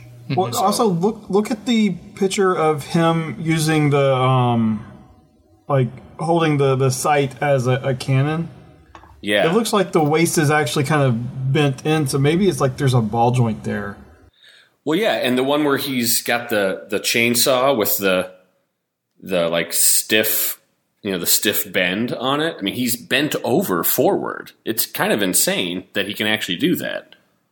And also, I, I caught something in gun mode. The picture of uh, the gun sitting on the ground. You can see where Megatron's head goes. It's like near the the barrel, which is kind of Oh, crazy yeah, Yeah. i see that like it's like upside down, spun around. I mean, I think the parts count on this thing is outrageous. That's probably why the price is higher than everyone expected. It's, it's it's you know ultimately it's probably going to be like MP5 all over again. Like you know it looks great until everyone gets it and they're like, mm. and I think everyone I think the sentiment you guys are having is you've been down that road already, so you fool me once, right you know, you're not going to fool me again. So I, I can respect that opinion, but I, I'm definitely going to get one yeah because it looks uh, it looks pretty faithful to G1 Megatron, and I like that. Well, like I said uh, before, we we definitely saw and and still see some some really really nice pros for uh, for it, and we talked about them last week. Um, and the, the, it does a lot of things really really well. Uh, definitely an improvement on MP5, but with the since MP5 came out, there has been something uh, uh, that happened with regards to the third party market where these other companies are putting forth figures that are, you know, uh, masterpiece class and scale that that act as replacements, you know, or stand-ins if the figure doesn't exist yet. And and this year, 2016, has been the year of Megatron. The the ones in question that are really, you know, vying for that spot are are DX9's Mightron or Make Toys' Despotron. Both are very good figures and currently available. Now, I myself have Des- Despotron, and we have a lot of listeners that have Mightron, and both of them are, are very very popular with them. They have a lot of their pros, and they have a lot of some of them have some they have some cons as well. I know from having Despotron, I can speak from experience that uh, I don't think has any of the cons that are, are as blatant, I would say, as this Megatron does. He doesn't have the some of the pros though either, right? The ability to change the face, like you know, Despotron can change his face, but to change it to the the beaten and ass kicked, you know, face and the chest plate, that kind of thing, that's fucking cool. That was one of the definite pros. And to be to have, you know, Takara be the first company to do that, it really I mean, it's it's not surprising. It's more surprising that th- they're the only ones that have thought of this. But yeah, it's uh yeah, I can see how you're you're you can say that it's it's it's a it's a MP5 all over again that but it's it's with newer engineering so it'll be a, a, a better figure. Yeah. Amazon JP has it for 19,300 yen, which is around $180. Mm-hmm. And they are now shipping to the US. Oh. Yeah, isn't that crazy? So, And that'll be changes Amazon. Prime for you, Yeah, right? no, you can't do Prime on international stuff. Oh. But they do say list price is 24,840, which um, is that is about 231, which is what everyone else is listing it as. So I don't think that's a pre or I don't think that's like a fake price everyone's doing. No. So I'm thinking if you want to buy it, check out Amazon. I mean, they're they're undercutting everybody like they always do. Well, there's going to be definite places that are you'll be able to get them for less than than the one the 230 that he's out there for. Um, will you ever be able to get them for for 150 or the 130 that that Mightron was uh, is selling for? Um, I, I don't I don't know. I doubt it. But but no, it's uh, the price is is the story here, and it's definitely causing a lot of grief with a lot of people. Yeah, it does seem pretty expensive. There's, there's no getting around that. You could you could hire a comic book artist to draw Megatron in any pose you want for cheaper. Which is something I do because I just like could. comic book art. It's it's gonna have to come down for me. Uh, uh, I'd, I'd like to have a Takara Hasbro figure official one, but it's gonna have to come down. I'm not I'm not spending that much. Well, Yoshi, if if you are just wanting a Takara Megatron, I'm still selling my MP05. Are you? Don't know why I'm not uh, having such a hard time getting rid of it. You know, my biggest problem with this guy is that he's he. It's a lot like the recent Rodimus, where the torso and down looks like it's a different proportion than the torso and up. Like his his underwear down to his feet are like too big for the everything that comes above it. The proportions are just slightly off. I mean, it's forgivable, but when you remind me that it's you know two hundred and thirty bucks, that's you know maybe Yeah. less forgivable. Well, we So- I, I speculated that it was like um, they they probably got the design for the legs off of the Shockwave and just tweaked them to, to kind of fit a, a Megatron aesthetic. Yeah, So they're they're going to be spindly because they're they're from a Shockwave, but you know they got something that worked for a handle, and that's they, they went with it. I uh, I guess I'll end by saying because it would be wrong of me not to that. So it's it's two twenty at Prime Toys. Uh, if you're going to buy this, uh, consider going there and using our uh, our promo code so you get a few more bucks off. yeah. Transmissions thirty. That's right. Everyone in Chicago knows that one. I think that one ended. but Well, when we when we see James, who's the owner, we always we start yelling that at him. It's kind of, we do meetups every uh, every I don't know a few months, you know, and he's he's a good dude and comes out to some of those and nice. nice. We all start. you, you know he's arrived when everyone starts yelling transmissions thirty. That's awesome. So th- that explains some random spikes in our downloads. Like, what's this transmission? Get like three downloads in a day. All right, Charles, that's uh that's my masterpiece news, sir. All right, and I'll uh, round out the toy segment with positive news about the Robots in Disguise line. So finally, uh, the Robots in Disguise uh, 2015 line is getting some more notable Decepticons. So uh, the past couple of years, or not, I guess past one year, the the cartoon has been out. It's been kind of your standard Autobots versus these weird animalistic Decepticons that they're kind of no name people. You don't they don't really harken back to any of the classic Decepticons, but now we've got uh, lots of classic Decepticons showing up in the Robots in Disguise line, and um, Starscream is recently popping up in the cartoon, so maybe that's precipitating it. But we've also got uh, a Skywarp who shares a, a mold with Starscream. We've got a Soundwave that looks much more like the uh, the G1 Soundwave, a kind of Soundwave. It's a, it's a mix of um, the Transformers Prime Soundwave's head with the G1 Soundwave body, but then the alt mode is more of an animated uh, a Transformers animated Soundwave. So it's a, a little bit of mix And Prime of uh, Soundwave has shown up on the show. He did, he did, and it, it but it, he was in his old Transformers Prime body. Right. Oh, really? Um, yeah, that was uh, it was uh, an episode uh, at the end of uh, 'Cause- season two, I believe. It's, it's technically in continuity with um, with Prime. Yeah, yeah, yeah. I just didn't know that they went that far with it. That's that's cool.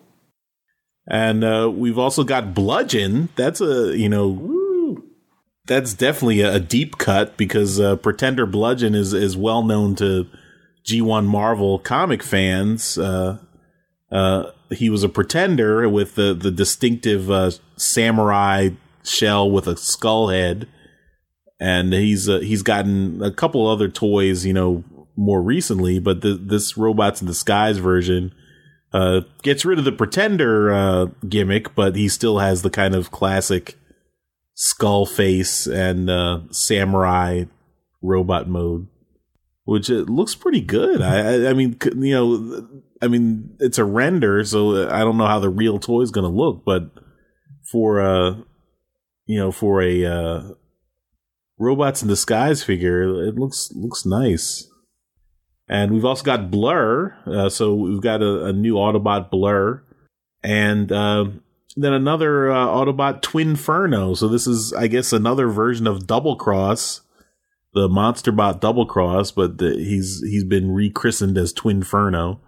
Oh, and I, I missed the Decepticon Cyclonus. We've also got a Cyclonus uh, in in the mix here. So uh, is, is this uh, is this making anyone any more excited about the Robots in Disguise line? their their toys are always kind of really cool to look at in packages. Um, I, I probably will pick up Blur. He looks pretty cool. I, I've been eyeing Starscream because he's he's in Canada now, and the and the Windblade, but he's she's not on this list. It's neat, and yeah, I did finish the the show because the last six episodes came out uh, over here. So yeah, no, it's uh, it's been fun to watch. And I do see in the in the uh, the thread there are some pictures of Bludgeon from uh, I guess this was from NYCC. Uh, I, we did talk about that because we saw it, mm-hmm. it was Bludgeon, but it had an Autobot symbol. But we know Bludgeon is a Decepticon, mm-hmm. and the colors are different for the actual toy that was shown at NYCC. Mm-hmm. That those col- that color scheme is is very different compared to the the render here that has the more classic G1 color scheme. This may not. Ex- this original one may not actually be Bludgeon. They may have named it something else. Looks like they're calling it Blast Wave. Oh, maybe. Yeah, but yeah, it's Bludgeon. Guy's got a skull for a face. It's Bludgeon. Yeah. Cool. if you're like into Transformers for the innovation of the the transformation, I feel like RID is kind of where that is at and has been since it started because they, they do some interesting stuff with the, the toys, like different ways of transforming stuff. Like do you do you remember when um, Generation Cyclonus came out and everyone was flipping out about how the legs kind of like detached and um, moved up, like they kind of like encapsulated the whole thigh. Like th- that's the kind of interesting stuff that I feel like is happening with the RID toys, and a lot of people are probably skipping them. And the the Starscream, the Warrior Starscream, is a great toy. That thing is really awesome. It's got it, it, it is way more transformation points than you'd expect from this size class. And I imagine that stuff like Soundwave and Twinferno will actually probably be pretty, um, pretty substantial toys, like pretty um, pleasing. And it looks like they're kind of, from looking at this render, it looks like they're kind of putting Twinferno in Dinobot colors, you know, like classic Dinobot colors, which is way off from his, uh, what, Yeah, that's true. for, I for, I'm, I'm actually blanking on his name right now. Is it Double cross. Double cross. double Yeah. cross. I was going to say double punch, and I knew that was a scorpion or something. So I was way off. Well, I mean, twin uh, double cross does. I mean, I have my G one sitting next to me here on my shelf, and he's he's got black wings, very little red on him. So the red on this this Twinferno is more of a more of a pinky purple than a red, but there's definitely no gold on double cross. So Well, but the dragons also have more of a Asian bent to them Yep. in this one, that's true. Yeah. and that's probably where the gold comes in. Yeah. It's probably a good idea to set this one apart from the Titans Return Yeah. one that's coming out too. Exactly. I mean, these guys look fun. I, I might pick up a couple of the Seekers. I don't know. But, I mean, they, they're interesting to me. Well, you can imagine that a warrior Cyclonus is probably coming. That's Yeah. that's pretty cool. Mm-hmm. Yeah.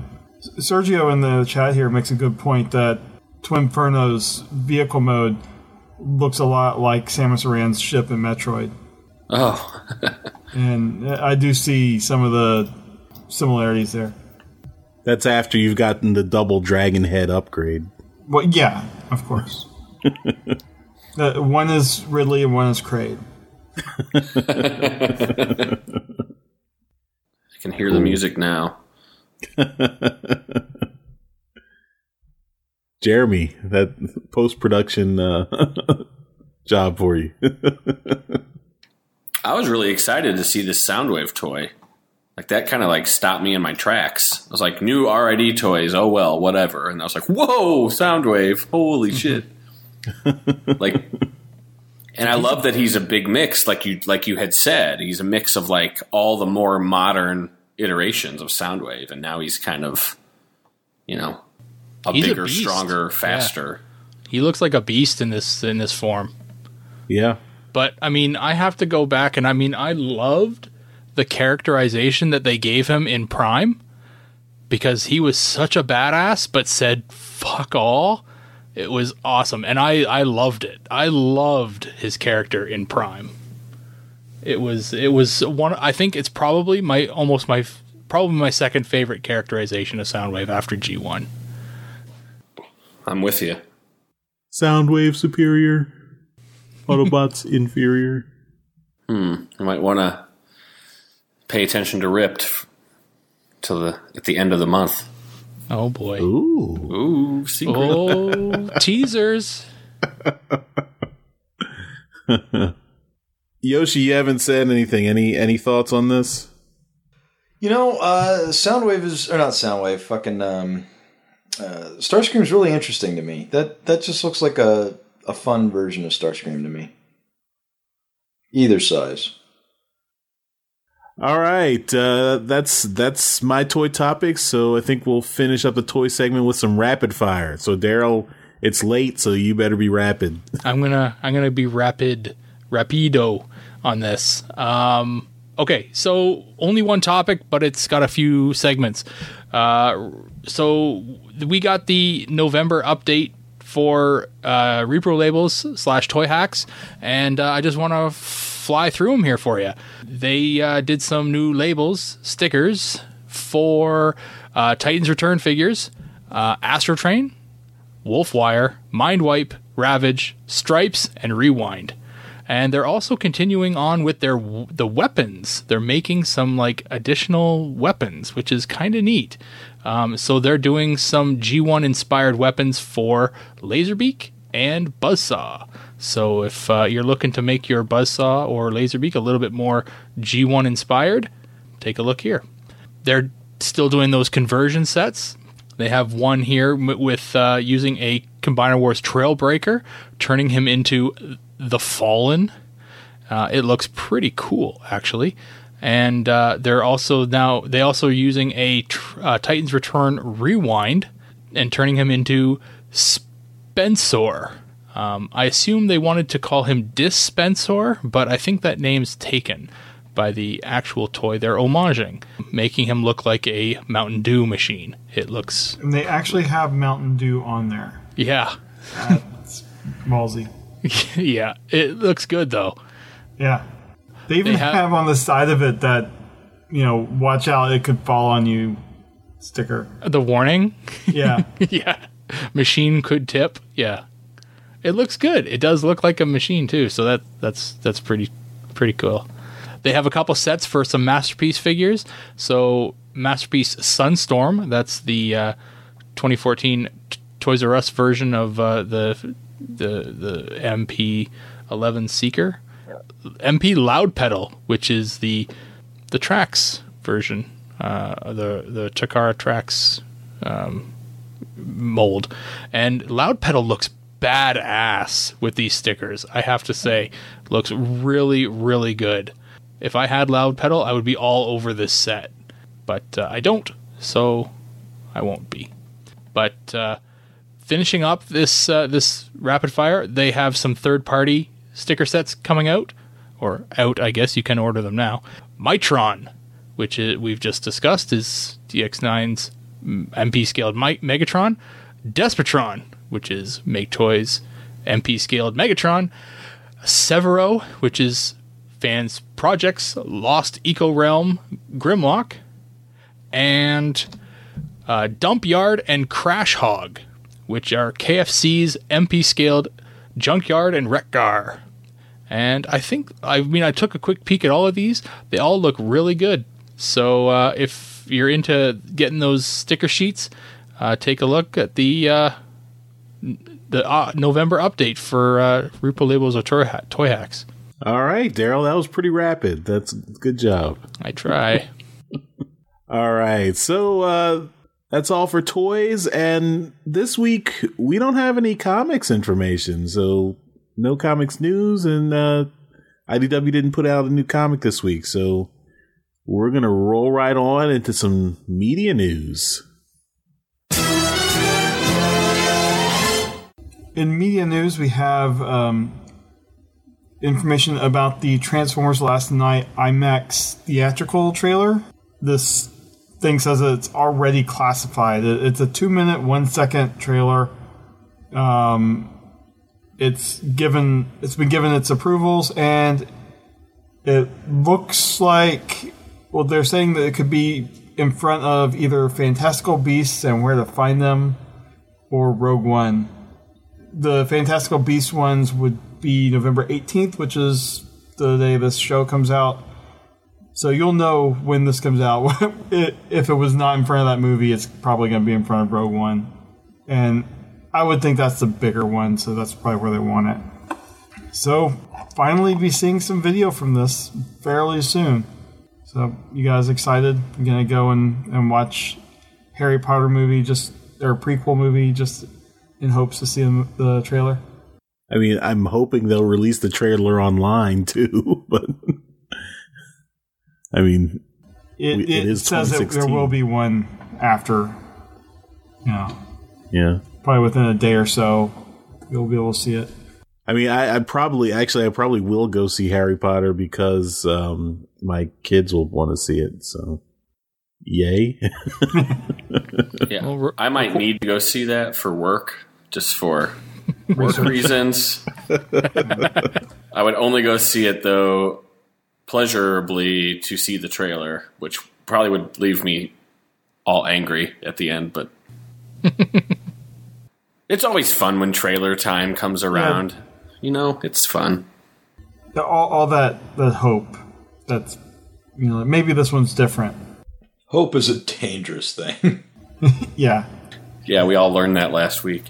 Yeah we're, we're gonna stay out of politics. Yeah, I know. So- just saying. In in, ne- in other uh, movie news, the Bumblebee spin-off movie has had a script finalized, and they're looking for directors now. So um, this will be the movie that comes out after Transformers Five, and it is, um, you know, they're going to start doing the you know every year, kind of like what they're doing with Star Wars. So we um, the script was written by Christina Hodson, who um, she was in that writers' room, and the, the movie has a release date now, or it's June eighth, twenty eighteen.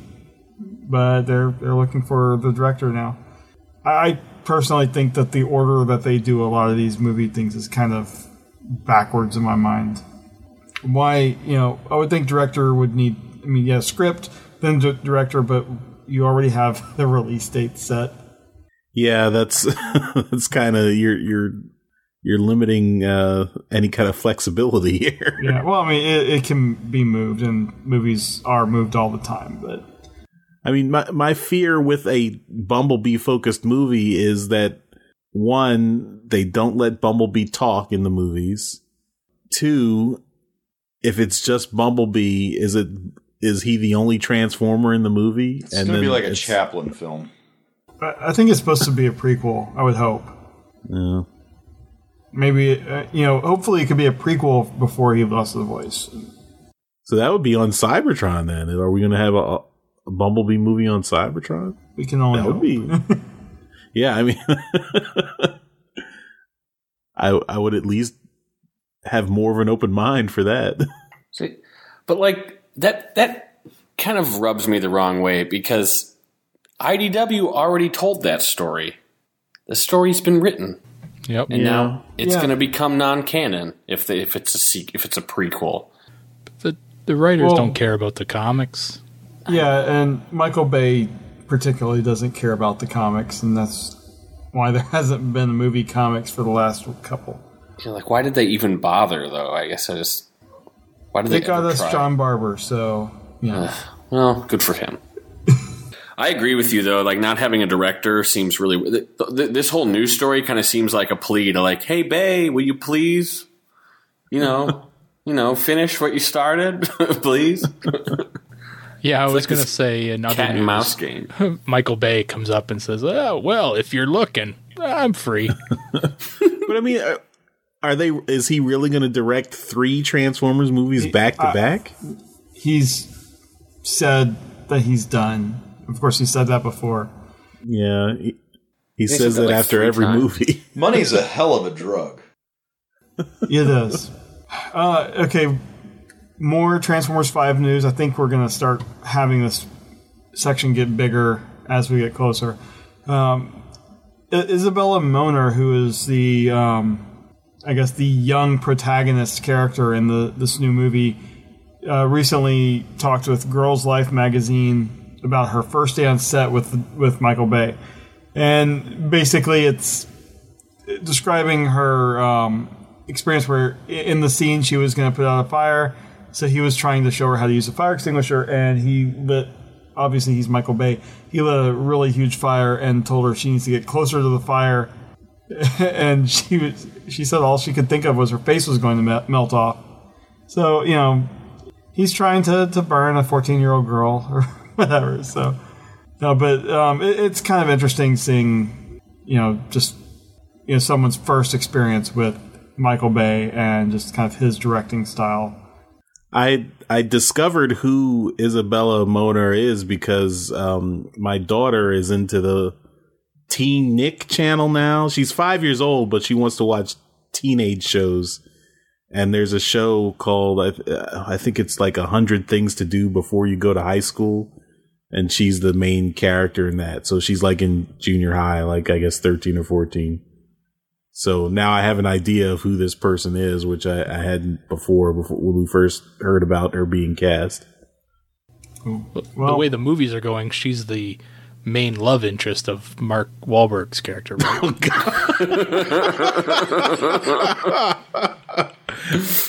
So we'll just we'll just we'll just go beyond the statutory rape here. Yeah, uh, no. Apologies to Isabella Mo- Moner Yes. and Mark Wahlberg. Uh, okay, and let's move away from the movie now.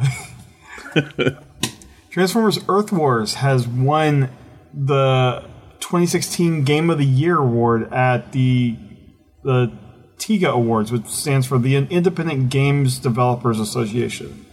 So there was um, a number of nominees in the category, and Earth Wars won, which is um, you know a great thing for them. You know, I've kind of tapped out on playing it because I just got too tedious and ran out of time. But you know, for a while there, I was having a lot of fun with it. Uh, it also uh, won Strategy Game of the Year, so that you know, congratulations to Space Ape and you know for winning that. Any And comments Paul's a big uh, big Earth Wars guy. I'm not big. I just I just participate. like I found All the myself in charge of an alliance, and I was like, "Whoa, no!" and I, I quit. I quit the alliance.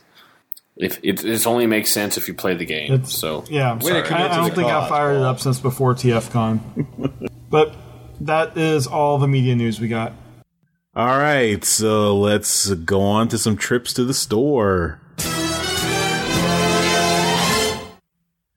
This is where we show off all the cool Transformer stuff we got this week. We do this as a video segment on YouTube, and you'll get to see all our awesome Transformer stuff in living color, but we will also describe it to you right here. Without further ado, trips to the store. Yoshi. Oh fuck. Who's Yes, sponsoring Charles. trips to the store this week? Trips to the store is sponsored by RIPT Apparel. RIPT Apparel. Because you need something to fucking wear. RIPT Apparel. Uh, I don't know if that's an official ad spot, but uh, I will also say that Transmissions Trip to the Store is also brought to you by PrimeToys.net. Collector grade toys without the collector grade prices. Wait a minute. Wait, wait, hang on. I have done like a bajillion Value Village spots. And you say Trips to the Store is actually brought to you by. so does this mean I can always do a RIPT apparel ad and you're not going to insult me that way? I love it. That depends if we have the the founder and owner of RIPT Apparel on the podcast every week. or, or if he decides to give us money for us to say. We'll see. I never thought you were so money hungry, Charles. I just. I learned about watching you, Yoshi. I learned about watching you. so we do have a special guest on the uh, on the trips to the store video this week. That is Paul from RIPT Apparel, Hello. Yes, it's me. and thank you so much for joining us. And for more about Paul and RIPT Apparel, you can listen to the whole episode. Uh, it, this is episode one ninety nine, so check that out on our website. And Paul's sticking around, and he actually got some stuff this week specifically to show off on trips to the store. So thanks for. Well, I don't know if I did it specifically to show off, but it it did happen. So there's a local um, kind of a Japanese toy store in Logan Square that I think is pretty cool. And I went in there the other day, and they had a, a whole spread of Titan Returns figures, and I wasn't able to pick one up from Prime Toys at TFCon, so I picked. I had to get had to get scrappy, and I picked one up here, and it is Leader Soundwave, Oh, nice. Cool. which has been kind of hard to find at retail. So I was I was happy to pick it up, Very and cool. uh, you know it's it's got the uh, the helmet and uh, head gimmick, which is pretty cool. Uh, I don't know You how far was you guys. Japanese store. Was that a um? Is that the Takara version? No, I don't. I don't believe that's out yet. It, it was the U.S. version, but the I I haven't found it at a Target or you know any big box store. So I was pretty excited to get it because uh, Prime Toys had a few at TFCon, but sold out right away, like Yeah. immediately. It's a good figure.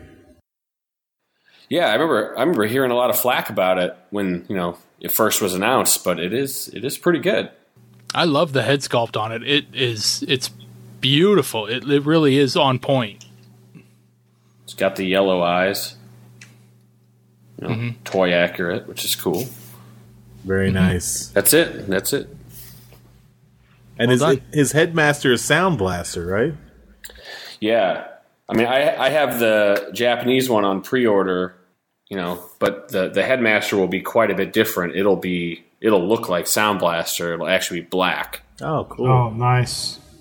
So if you're, I feel like these Titan Returns figures have got a lot of people really into collecting just these little guys, uh, kind of out of nowhere. Well, for five dollars a pop, I mean, it's an easy impulse buy. Yeah, Flip- and it makes uh unite. Yeah, it makes uh Legends Fort Max a pretty expensive headmaster. Or Titan Master, I guess, if that's all you're getting it for. All right. All right, Daryl. Can you uh, beat our guest? This is a competition. Well, I, I'm Um, always happy when someone has something better than you, Daryl. So I I also have a uh, Titans Return figure that I bought uh, yesterday uh, uh, during my trip to the U.S. Um, I bought Astrotrain. Yeah, he's pretty cool. I, I had no intention of getting Sentinel Prime, but uh, Astrotrain uh, definitely looks a lot better. So um, yeah, I grabbed him, and uh, he's been fun to mess around with.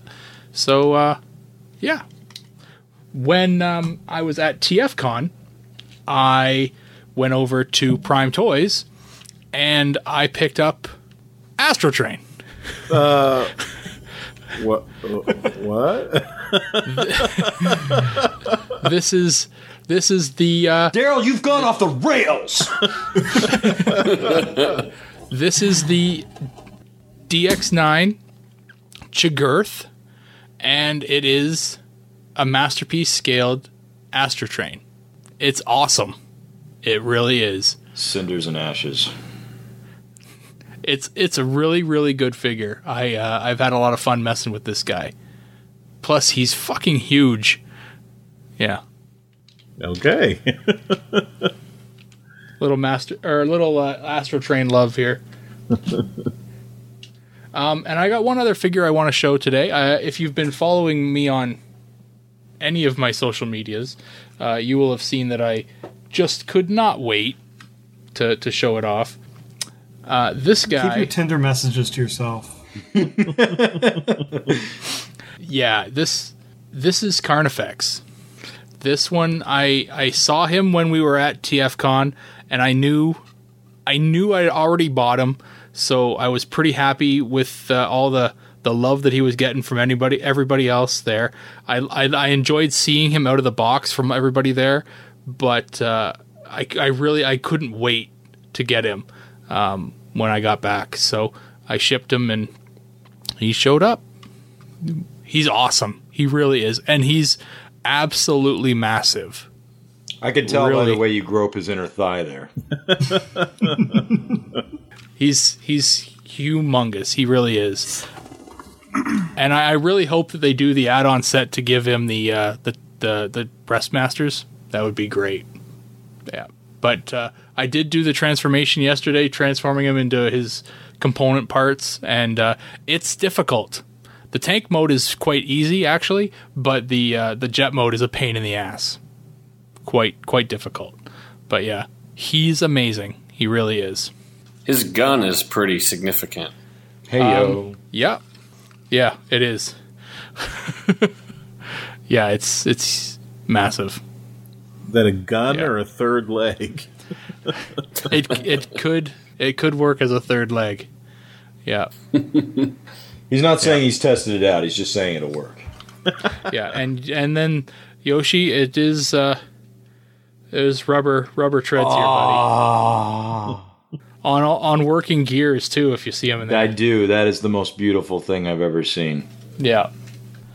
I'm gonna leave it at that because I'm pretty pretty confident none of the other bastards have anything that can beat that. Glad I went first.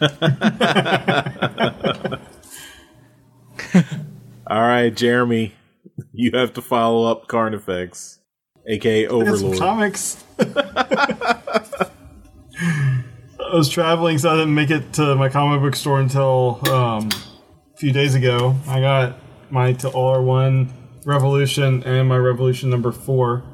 So I, I guess they gave me the retail cover for both. I did, don't even pay attention to some of those. And I was also going through some of my TFCon stuff, and Yoshi gave me this guy, Generation 2 Slag Nice. and been having them on my desk, kind of fiddling with them for the past um, week or so. And he's a little loose just from age, but I've never had any of the G1 Dinobots until like probably six, seven years ago. I got a G2 Grimlock from a friend, so looks like I'm It going to get G2 original Dinobots. Thanks, Yoshi. Oh yeah, you're welcome. Yeah. Beats Carnifex.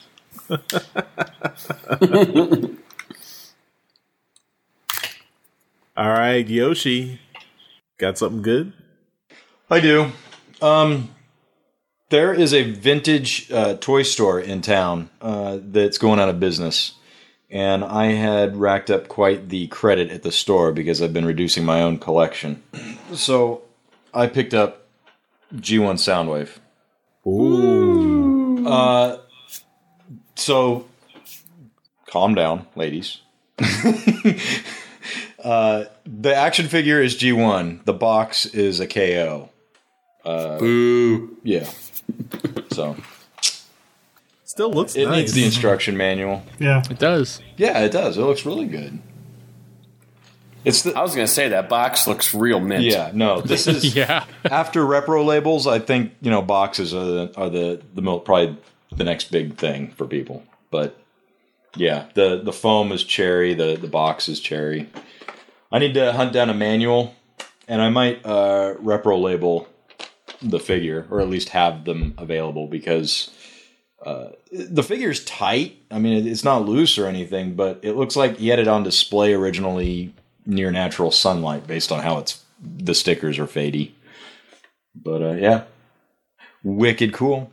There was another thing you're going to need to get for that because there's a piece of of gray cardboard Yeah. that goes over top of the the styrofoam Yeah. and has openings for Soundwave and Buzzsaw to be seen, Oh.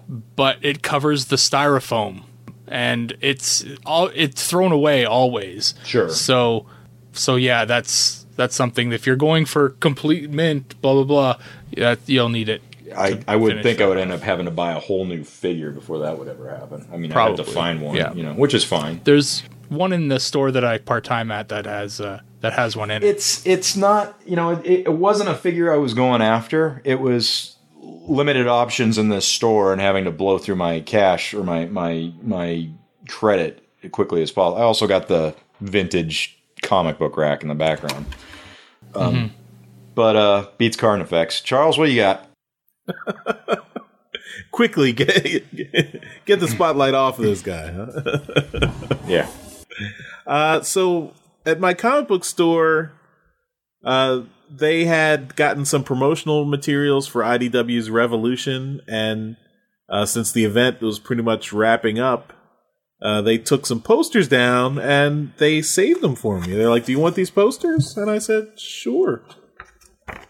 So It's a checklist with no dates. right, and then the actual art, the promotional art Nice. Nice. for Revolution. cool. So they gave me two of these. So Thanks, Charles.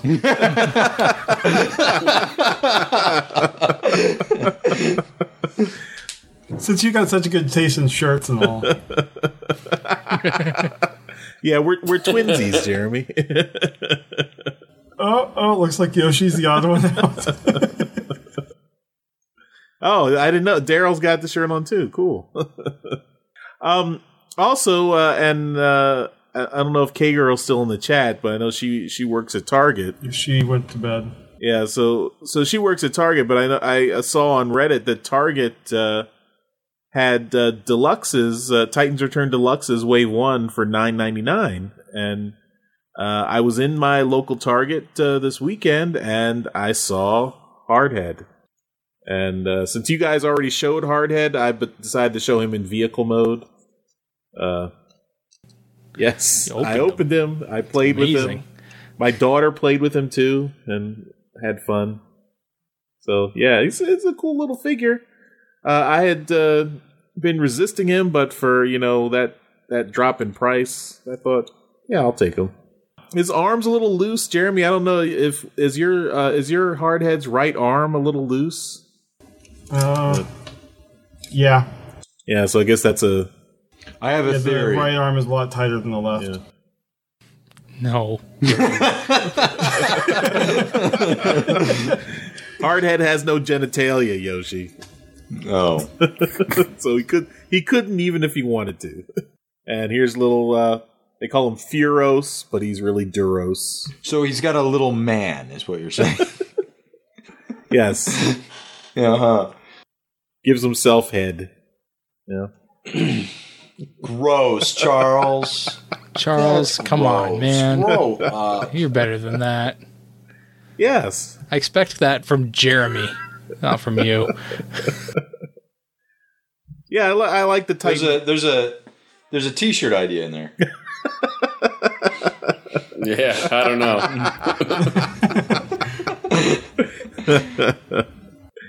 All right, that's what I got uh, for trips to the store. So that'll wrap it up for this week. And please uh, visit riptapparel.com for Buy a awesome fucking shirt. awesome uh, t-shirts, lots of cool themes, and we just learned that uh, Paul, one of the main guys at RIPT Apparel, there is a big Transformers fan. So if you're into Transformers t-shirts, they definitely have got you covered there. So check that out. All right, we're back from our trips to the store, and we're about to finish up the show. But before we do, we're gonna bid farewell to our new friend Paul from RIPT Apparel. Thanks for uh, hanging out with us uh, on this episode, Paul. Yeah, thanks for having me. It was a great time. Always love uh, talking with other Transformers fans, and uh, thanks for uh, helping promote RIPT a little bit too. Really appreciate it.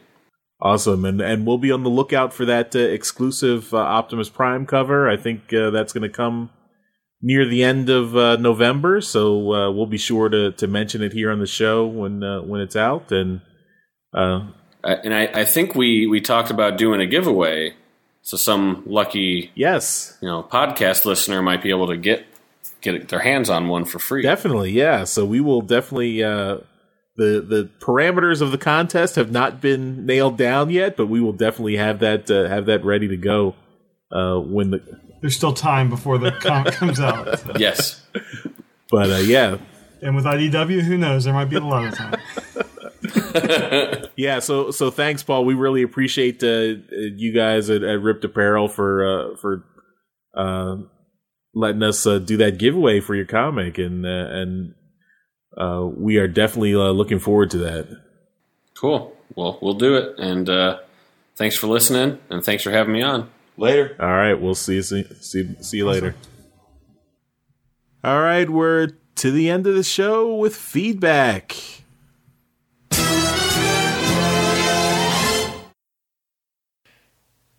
I learned something today about feedback, Charles. What did you learn?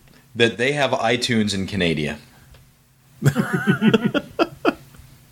Uh, our first, our first uh, piece of feedback comes from iTunes in Canada, uh, from Shovner, who gave us five stars. Thank you so much. Uh, subject uh, he called it is feels good in my ear holes. Yes, we do.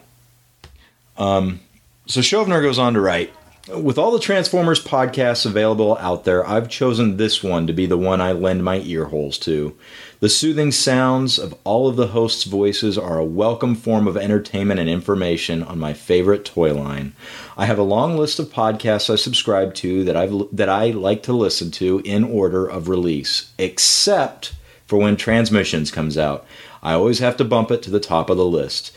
Keep up the great job, and Big C, keep trying to pronounce my name properly. keep pleasing my ear holes. Thanks, Ajid. Uh, Ajid. Ajid. Fuck off. goes by Shovner online. I had I had problems with this. So He wants to I'm hear gonna say you say it, not me say it. I, I said it. Ajid, right? Say it slower. Ajid. Slower. Ajid. Got it right. He said you I got it? it right. Can you say it slower with your shirt off now? So, I, as I mentioned last week, Ajit is our uh, returning Patreon. He returned to the Patreon last week, and he's here in the chat listening to us. So, Ajit, thank you for the iTunes review on top of your already uh, Patreon support. And he, So- he's also now demanding your shirt off. Yeah. He, he pays. So How much does it take to get your shirt off, Charles? We're not even on video, sir. Uh, that- it's more Apparently, than there's a $2. cap. We've now moved into Transmissions After Dark. Yes. The new podcast that we're doing. Shovner, you you better best get your your your uh, fucking um, postcard in so you can win this uh, MP Shockwave. Have a chance to. That too. I think you might have already sent it. Yeah, it's in the mail. Yeah. All right, sweet. You're on top of your shit, man. um, uh, kind of light on the feedback. We've got some tweets from uh, Christopher Kent, who has uh, shared with us his Prowl car over Twitter. I'm not exactly sure how this all started, Charles, but that is a sexy looking vehicle that I want to own. Yeah, this was uh, feedback from last week that uh, um, he had this uh, this car, so we asked him to, to share some pictures with us, and he did, and we retweeted them uh, when this episode went when last week's episode went up. so yeah, it- that's an awesome it's an awesome uh, car, Yeah, we'll put that. and he uh, he sold it to uh, TFCon, so now you can see it at the TFCon, Chicago and Toronto. It's not. He didn't sell it to TFCon. He sold it to Transformers Cars. Oh, okay. They both start with TFC. Yep. Either way, it's fucking gorgeous. Uh, But it, it does show up at TFCon, doesn't it? it does. Yes. Yeah. cool. Yeah, that's uh, that's our feedback for this week, guys. So we, we yeah we retweeted a bunch. He sent us a bunch of uh, pictures and we uh, retweeted them. So he uh, he left a comment on our uh, episode 197 YouTube uh, uh, post last week. So there you No, go. before we end the feedback section, I think I'd like to throw out an idea. Since next week is episode 200, I think we should have a huge feedback section next week. People need to write in and tell us what they like about the show because episode two, 200, everything ends. That's gonna have a revolution of sorts. Uh, I mean, just I'm, I'm serious though. I mean, send send feedback about you know whatever you like about the show, and um, you know we'll include it. N- news has been pretty sparse lately, so we need content. You know you're you're you're you're bringing the wrath of the gods on us. There's going to be uh, about 10 million new toys and, and 50 comics released next week, and then we're going to have a huge feedback section. Well, it's episode 200. You gotta go big. Things are coming to an end, or are they beginning? You'll find out next week. Yep. All new, all different transmissions. All right. Well, I think we are at the end of the show. Thank you, everyone, for listening and watching Trips to the Store. And thank you again to Paul from RIPT Apparel for coming on and, and hanging out with us. Uh, it was a great time. And he is a true blue trans- Transformers fan. So uh, it's good to have someone like that ready to give us all the Transformers themed shirts we can we can uh, we can take. So I, I definitely have gotten a bunch of shirts from RIPT Apparel, and uh, looking forward to to more as they come out. Thanks everyone for listening. We'll see you next week in big episode 200. We will talk to you later. Bye bye. Bye. Bye, everybody.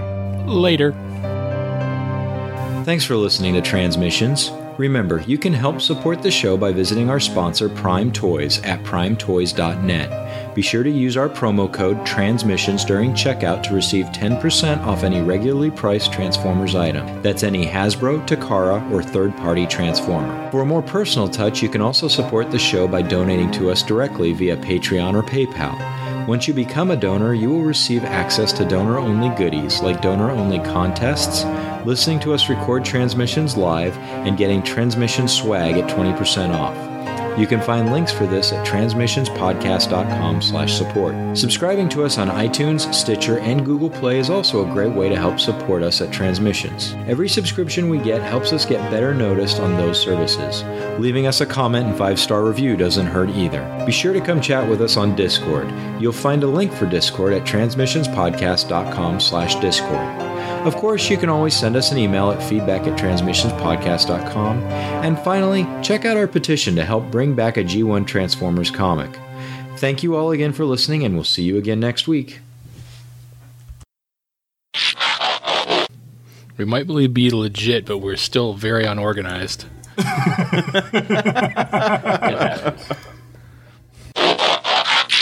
All right, Jeremy, take it away. We'll we'll we'll edit around this. All right. Mike, we love you. Uh, so hopefully he's still on board with us. Pick your poison. Dale, you're on mute if you're I saying was something. muted. That's why I was typing it. Unless uh, you guys have any other questions, I think we're at the end of the interview where we do our rapid fire for all our uh, our interview guests. Oh, sweet. you didn't tell me about this. well, we, we, we want to make sure you're surprised, so there's no uh, you know you don't you don't have a chance to prepare for these questions. Could you give me just 10 seconds? Quickly opens up another browser, searches up last interview, goes through rapid fire questions. I'm back. I'm sorry about that. My kid would not go to sleep tonight. Adoption's always an option, Jeremy. But you want to take him in? No, no, that's not what I was saying. How did you come to that conclusion? I love you uh, 200 times, Matt.